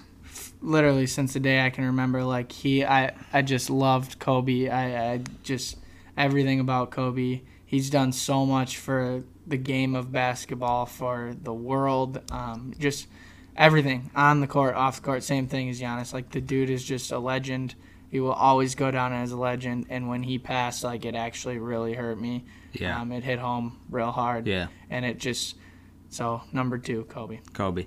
Uh, number two for me is uh, Giannis. Uh, just because, uh, to be honest, like in middle school, like I watched the Bucks, so they were bad. So I've, I've been starting to become a Bucks fan. Well, I've been a Bucks fan obviously forever. But as soon as Giannis came aboard and the stuff he's done for Milwaukee, um, it doesn't even matter about the accolades, just the person he is, and just watch him on the court is absolutely unbelievable. Every night he does crazy stuff, uh, especially bringing a championship home to Wisconsin, to Milwaukee, being there, uh, seeing his emotions. Uh, I just love what he's about, all of his stuff. Um, no, he's a number number two favorite athlete, uh, just because um, obviously I'm a be- huge basketball guy, so just Right. stuff he's able to do, and everything he's about and what he stands for, and just way he carries himself. Um, Giannis is my number two. Yeah. So And that's another reason, like, I obviously Kobe is so high on my list, too, is just like he devoted his life to the Lakers. Yeah. And, like, I don't see Giannis doing anything else. Like, Yeah. he's, he is just like, Giannis is just like Kobe in that respect, where, like, Mm-hmm. he's going to do everything he can to bring Milwaukee a championship, and Kobe did everything he could to bring Yeah. the Lakers a championship. and saying that, like I'm not a Bucks bandwagon fan. Like I didn't just hop on the train like Right. three years ago. Right. But it's not like I watch every game Right. ten years ago. Right. That's I, I'm not a bandwagon. I if- promise. I've been a Bucks anybody, fan, but if anybody really did that, like, props to you for suffering through Yeah. ten years Yeah. of not great basketball. So, uh, number one. number one for me. Yep. Do you know? Is it LeBron? It is LeBron. Yeah, shocking. LeBron James, everyone. Uh, my favorite basketball player. We don't have to argue about it or anything like that, but I just think what he's done uh, for his whole career, the way he grew up, everything, all the pressure that's been put on him, um, just to watch him play is and it's awesome every single time. Every single time, no matter how old he is, watching games from ten years ago, uh, just stuff he was able to do, stuff he's still being able to do, uh, winning championships, that kind of stuff. Um, he's just been my favorite basketball player of all time for long as you can remember. long time. So Yeah. yeah, Right. I love LeBron. Um, and then topping off my list is Tiger, Tiger Woods. Um, it was a real toss up here for me. Uh, I know you said your top three were really easy. So were mine. It just was what order they Yeah, were in. yeah. And it was it was really really difficult for me to pick between Tiger and Kobe. Like Yeah. if I could have, it would have been one A, one B, Yeah, and in no order specifically. Um, just because like I've grown up on a golf course, like game of golf, like yeah, I I didn't play it that much, but like I've always watched it, and I never really got it um, until I was you know older. Um, but just to see his comeback was phenomenal. Yeah. Like it was one of the coolest moments of my life to see him win the Masters and to see like all the highlights of him, you know, hugging his dad, and now he gets to hug his son Charlie, and to see Charlie playing golf, like it's just super cool and it really brought like a perspective to life like not everything is about sports but like when when big things like that happen in sports it's so cool to Yeah. see um, so that's why tiger fell into that one spot for me and you could say the same about kobe and his daughters like gigi like same thing like he grew up being a basketball player and that's all he cared about and now like he transitioned to fatherhood and like loved her and watched her play the game and coached her and like you know so it's just like for again it would be a 1a 1b for me Yeah. not two one and two like they are exactly on Yeah. the same plateau as no, yeah. each other for That's me. why I wish, because I started playing golf like legitimately played golf like four or five years now, Right. and just started following the game, watching by like four or five years. So it's, I know I never watched golf you know, is 10, way more electric years. than anybody Then you think, thinks it is. yeah, like no, it's absolutely, so cool yeah, especially the big tournaments like if you're not a golf fan and like you're you've always kind of like you play golf or whatever yeah. and you've never watched just start with Watch watching golf. like watch golf. just start with watching like the Ryder Cup or you know the Masters or Yeah. the Players or the Open. and just just check it out on Saturday and Sunday. Yeah, just like flip you- it on for thirty minutes, and you'll be like, "Damn." yeah, especially late like Saturday or Yeah. late Sunday. Just put it on and just watch those guys and like just imagine how hard the game of golf is when you're playing and just seeing these dudes just throw darts from you know 200 yards out it's it's incredible it's so electric and i love to see it so That was just a side note from golf. Yeah. But do you have any honorable mention? Probably JT and yeah everyone J- else. jt would be on there for sure um i guess i really didn't think about honorable mentions No, I Um, didn't. But i guess this like guys said KD would be on there because I liked KD a lot when I was growing up. Yep. He was like because Kobe was getting older, um, and KD was like Coming coming, up. so he would be on there probably Yep. for me. Um, how about for you? Uh, just um, this is pretty random, but Boston Celtic Rajon Rondo. I don't know why, but it's just like I was in middle school uh, when he was on the Celtics. Yeah. he was doing all the crazy stuff that no one's seen with the ball. Yeah. you know, I just kind of watched all his highlight tapes all the goddamn time. Yeah. and just like the stuff he was able to do For in sure. Mm-hmm. his prime. Now, not so much. But Boston Celtic Rondo was. yeah, I don't know. He's like one of my favorite players to watch, just because yeah, and then another one was Chris Mullin. Yeah. I'm kind of an old school Shocking. guy, but you know, eh, if you know me, everyone knows I love Chris Mullin. I love him. Whether don't ever play class- 2K, Yeah, oh my- don't ever play classic crazy. 2K against Soy because if he gets Chris Mullin, it's game. he's over. gonna have 90. but yeah, just because he was, you know, a big lefty, white dude. You know, just Yeah. he's a player. I just love watching his game. I still watch his highlights. You know, I think he could really play. And Yeah. he was. Yeah, I don't want to mention. Yeah, for sure. um, I would also like uh, another random kind of like the the Boston Cel- Celtics. Just just Boston Celtics. So- like nothing before or after that. so I would say Baylor RG three He was gross. that dude was disgusting was to gross. watch, and I really, really, really wanted him to do well in the NFL. Yeah. And had he not got hurt, I think he might have been like I think he definitely could have been what Lamar was if he didn't get hurt Absolutely, yeah. because he was tearing the And league. he's up. probably a better thrower of football than Yeah, I would agree. I would agree 100%. If he didn't get hurt and they didn't throw him back in that playoff game, like he could have. RG three was like the Olympic trials to sprint. Yeah, dude was a flyer. yeah. So, all right, that's it for top five then. All right, Yep. so take of the week. So take of the week. Um, we have, I have uh, Patriots make the playoffs. Um, I think that with their remaining schedule, they have a really good shot. So um, they have the Browns this week, the Falcons, Titans, Bills, Colts, Bills, Jags, Dolphins.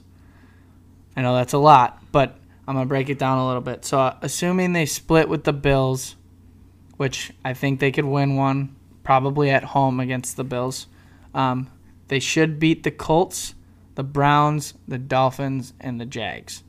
Yes? Yes. Agree with that? Agreed. They might lose to the Browns, but I think they should beat them. So they would finish the season then around 11 and 6, um, which in the trash AFC, I think is going to get it done. Yep. Should be good enough to make the playoffs. So I think my take of the week is going to be the Patriots make the playoffs. Okay. Uh, my take of the week, um, I'm going to stay in the AFC. I still think the Bills make the Super Bowl. Um, I not a after last week, um, but I still think the AFC isn't great. Uh, the Bills' schedule remaining is very doable, to say the least. Uh, I think they get rolling. Uh, I think they start to figure things out, and I still think they're uh, a problem in the AFC, and I think they will be. Josh Allen's going to figure it out, and all they need to do is play three good games Right. which they're very capable of doing. So For I sure. still think the Bills make the Super Bowl. Just one because I do still think they're very good, but I also think no one in the AFC has proved themselves Correct. that they're any better than the Bills are. Right, which is kind of the same take that I had with the Patriots, like 11 and 6 should Yeah. easily get you in the playoffs Yeah. because there's nobody in the AFC that has proved So. that they can do it every week. So That's my take of the week.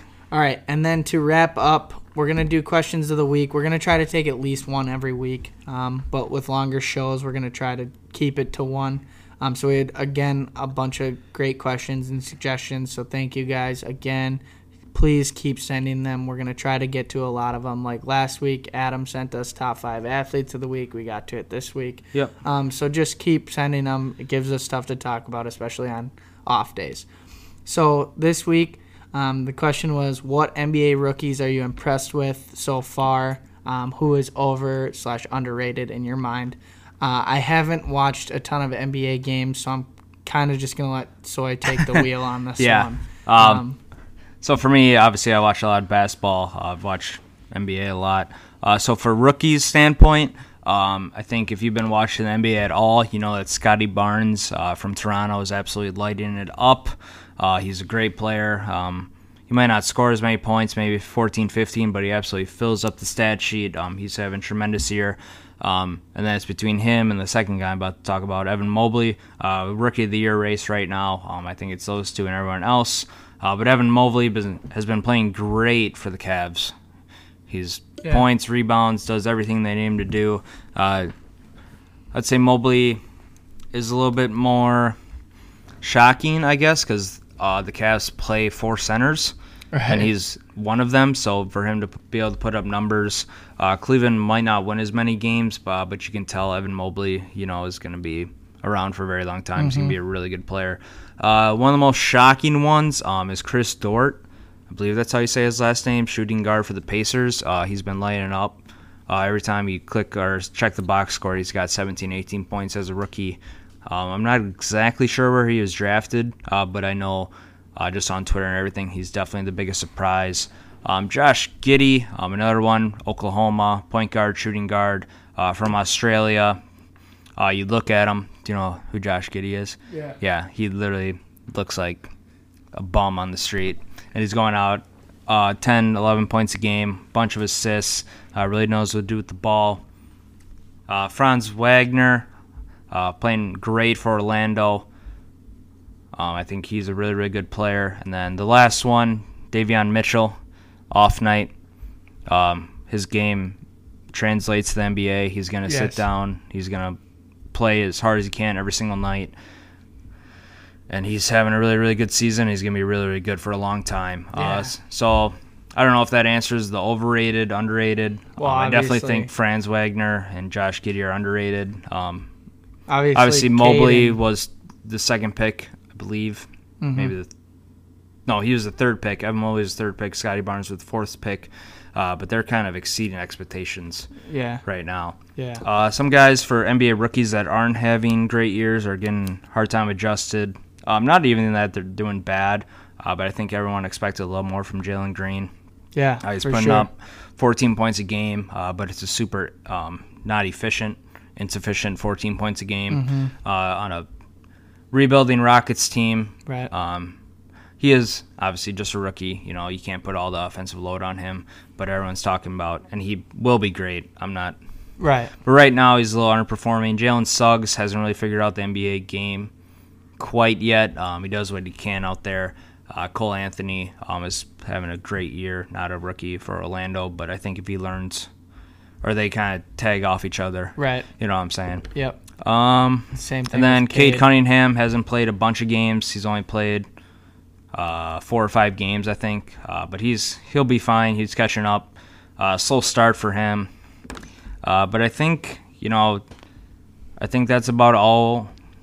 Um, for my eyes, following basketball, that's about the only f- six, seven guys that I would expected to be playing uh, um, sufficient minutes Right. this early in the season. Um, sure. It'll be a nice look at at the end of the season how they finish up. But just in these first couple weeks here, um, I think Mobley and Barnes are the two top rookies playing right now. For sure. And uh, both the Jalen's, Jalen Green, Jalen Suggs, they'll figure it out. But right now, it's just kind of a slow start for them. Right. For sure. Yeah, I, I feel like that happens a lot with like you know, especially the biggest name like rookies that Yeah. get drafted. No, they yeah. don't. They don't. It's just too. coming It's, I think it's just too early to tell. Uh, Right. They're still figuring out their teams. right. figuring out Coaches everything. don't even know what they want to do Yeah. yet, so you can't Yep. expect a rookie to come out and But- figure it out. Yeah, appreciate the question for sure. All right, guys. Uh, so that's a wrap, I think. Right? You got anything else? Nope, that's it for week three for us. Yeah, that is it for week three. Thank you guys so much for taking the time to listen. We'll be back Thursday. Well, this will release on Thursday this Yep. week. We'll be back on Wednesday talking and release next Thursday. Yep. Um, again, please pay attention to the Instagram page. That's where we try to do all of our uh, listener interaction on. We appreciate all the questions and all that stuff. It gives Yep. us stuff to talk about. Um, So thank you guys again, and we'll see you next week. Yep. Thank you guys for all the support. We really, really appreciate it. Thanks. Have a good week.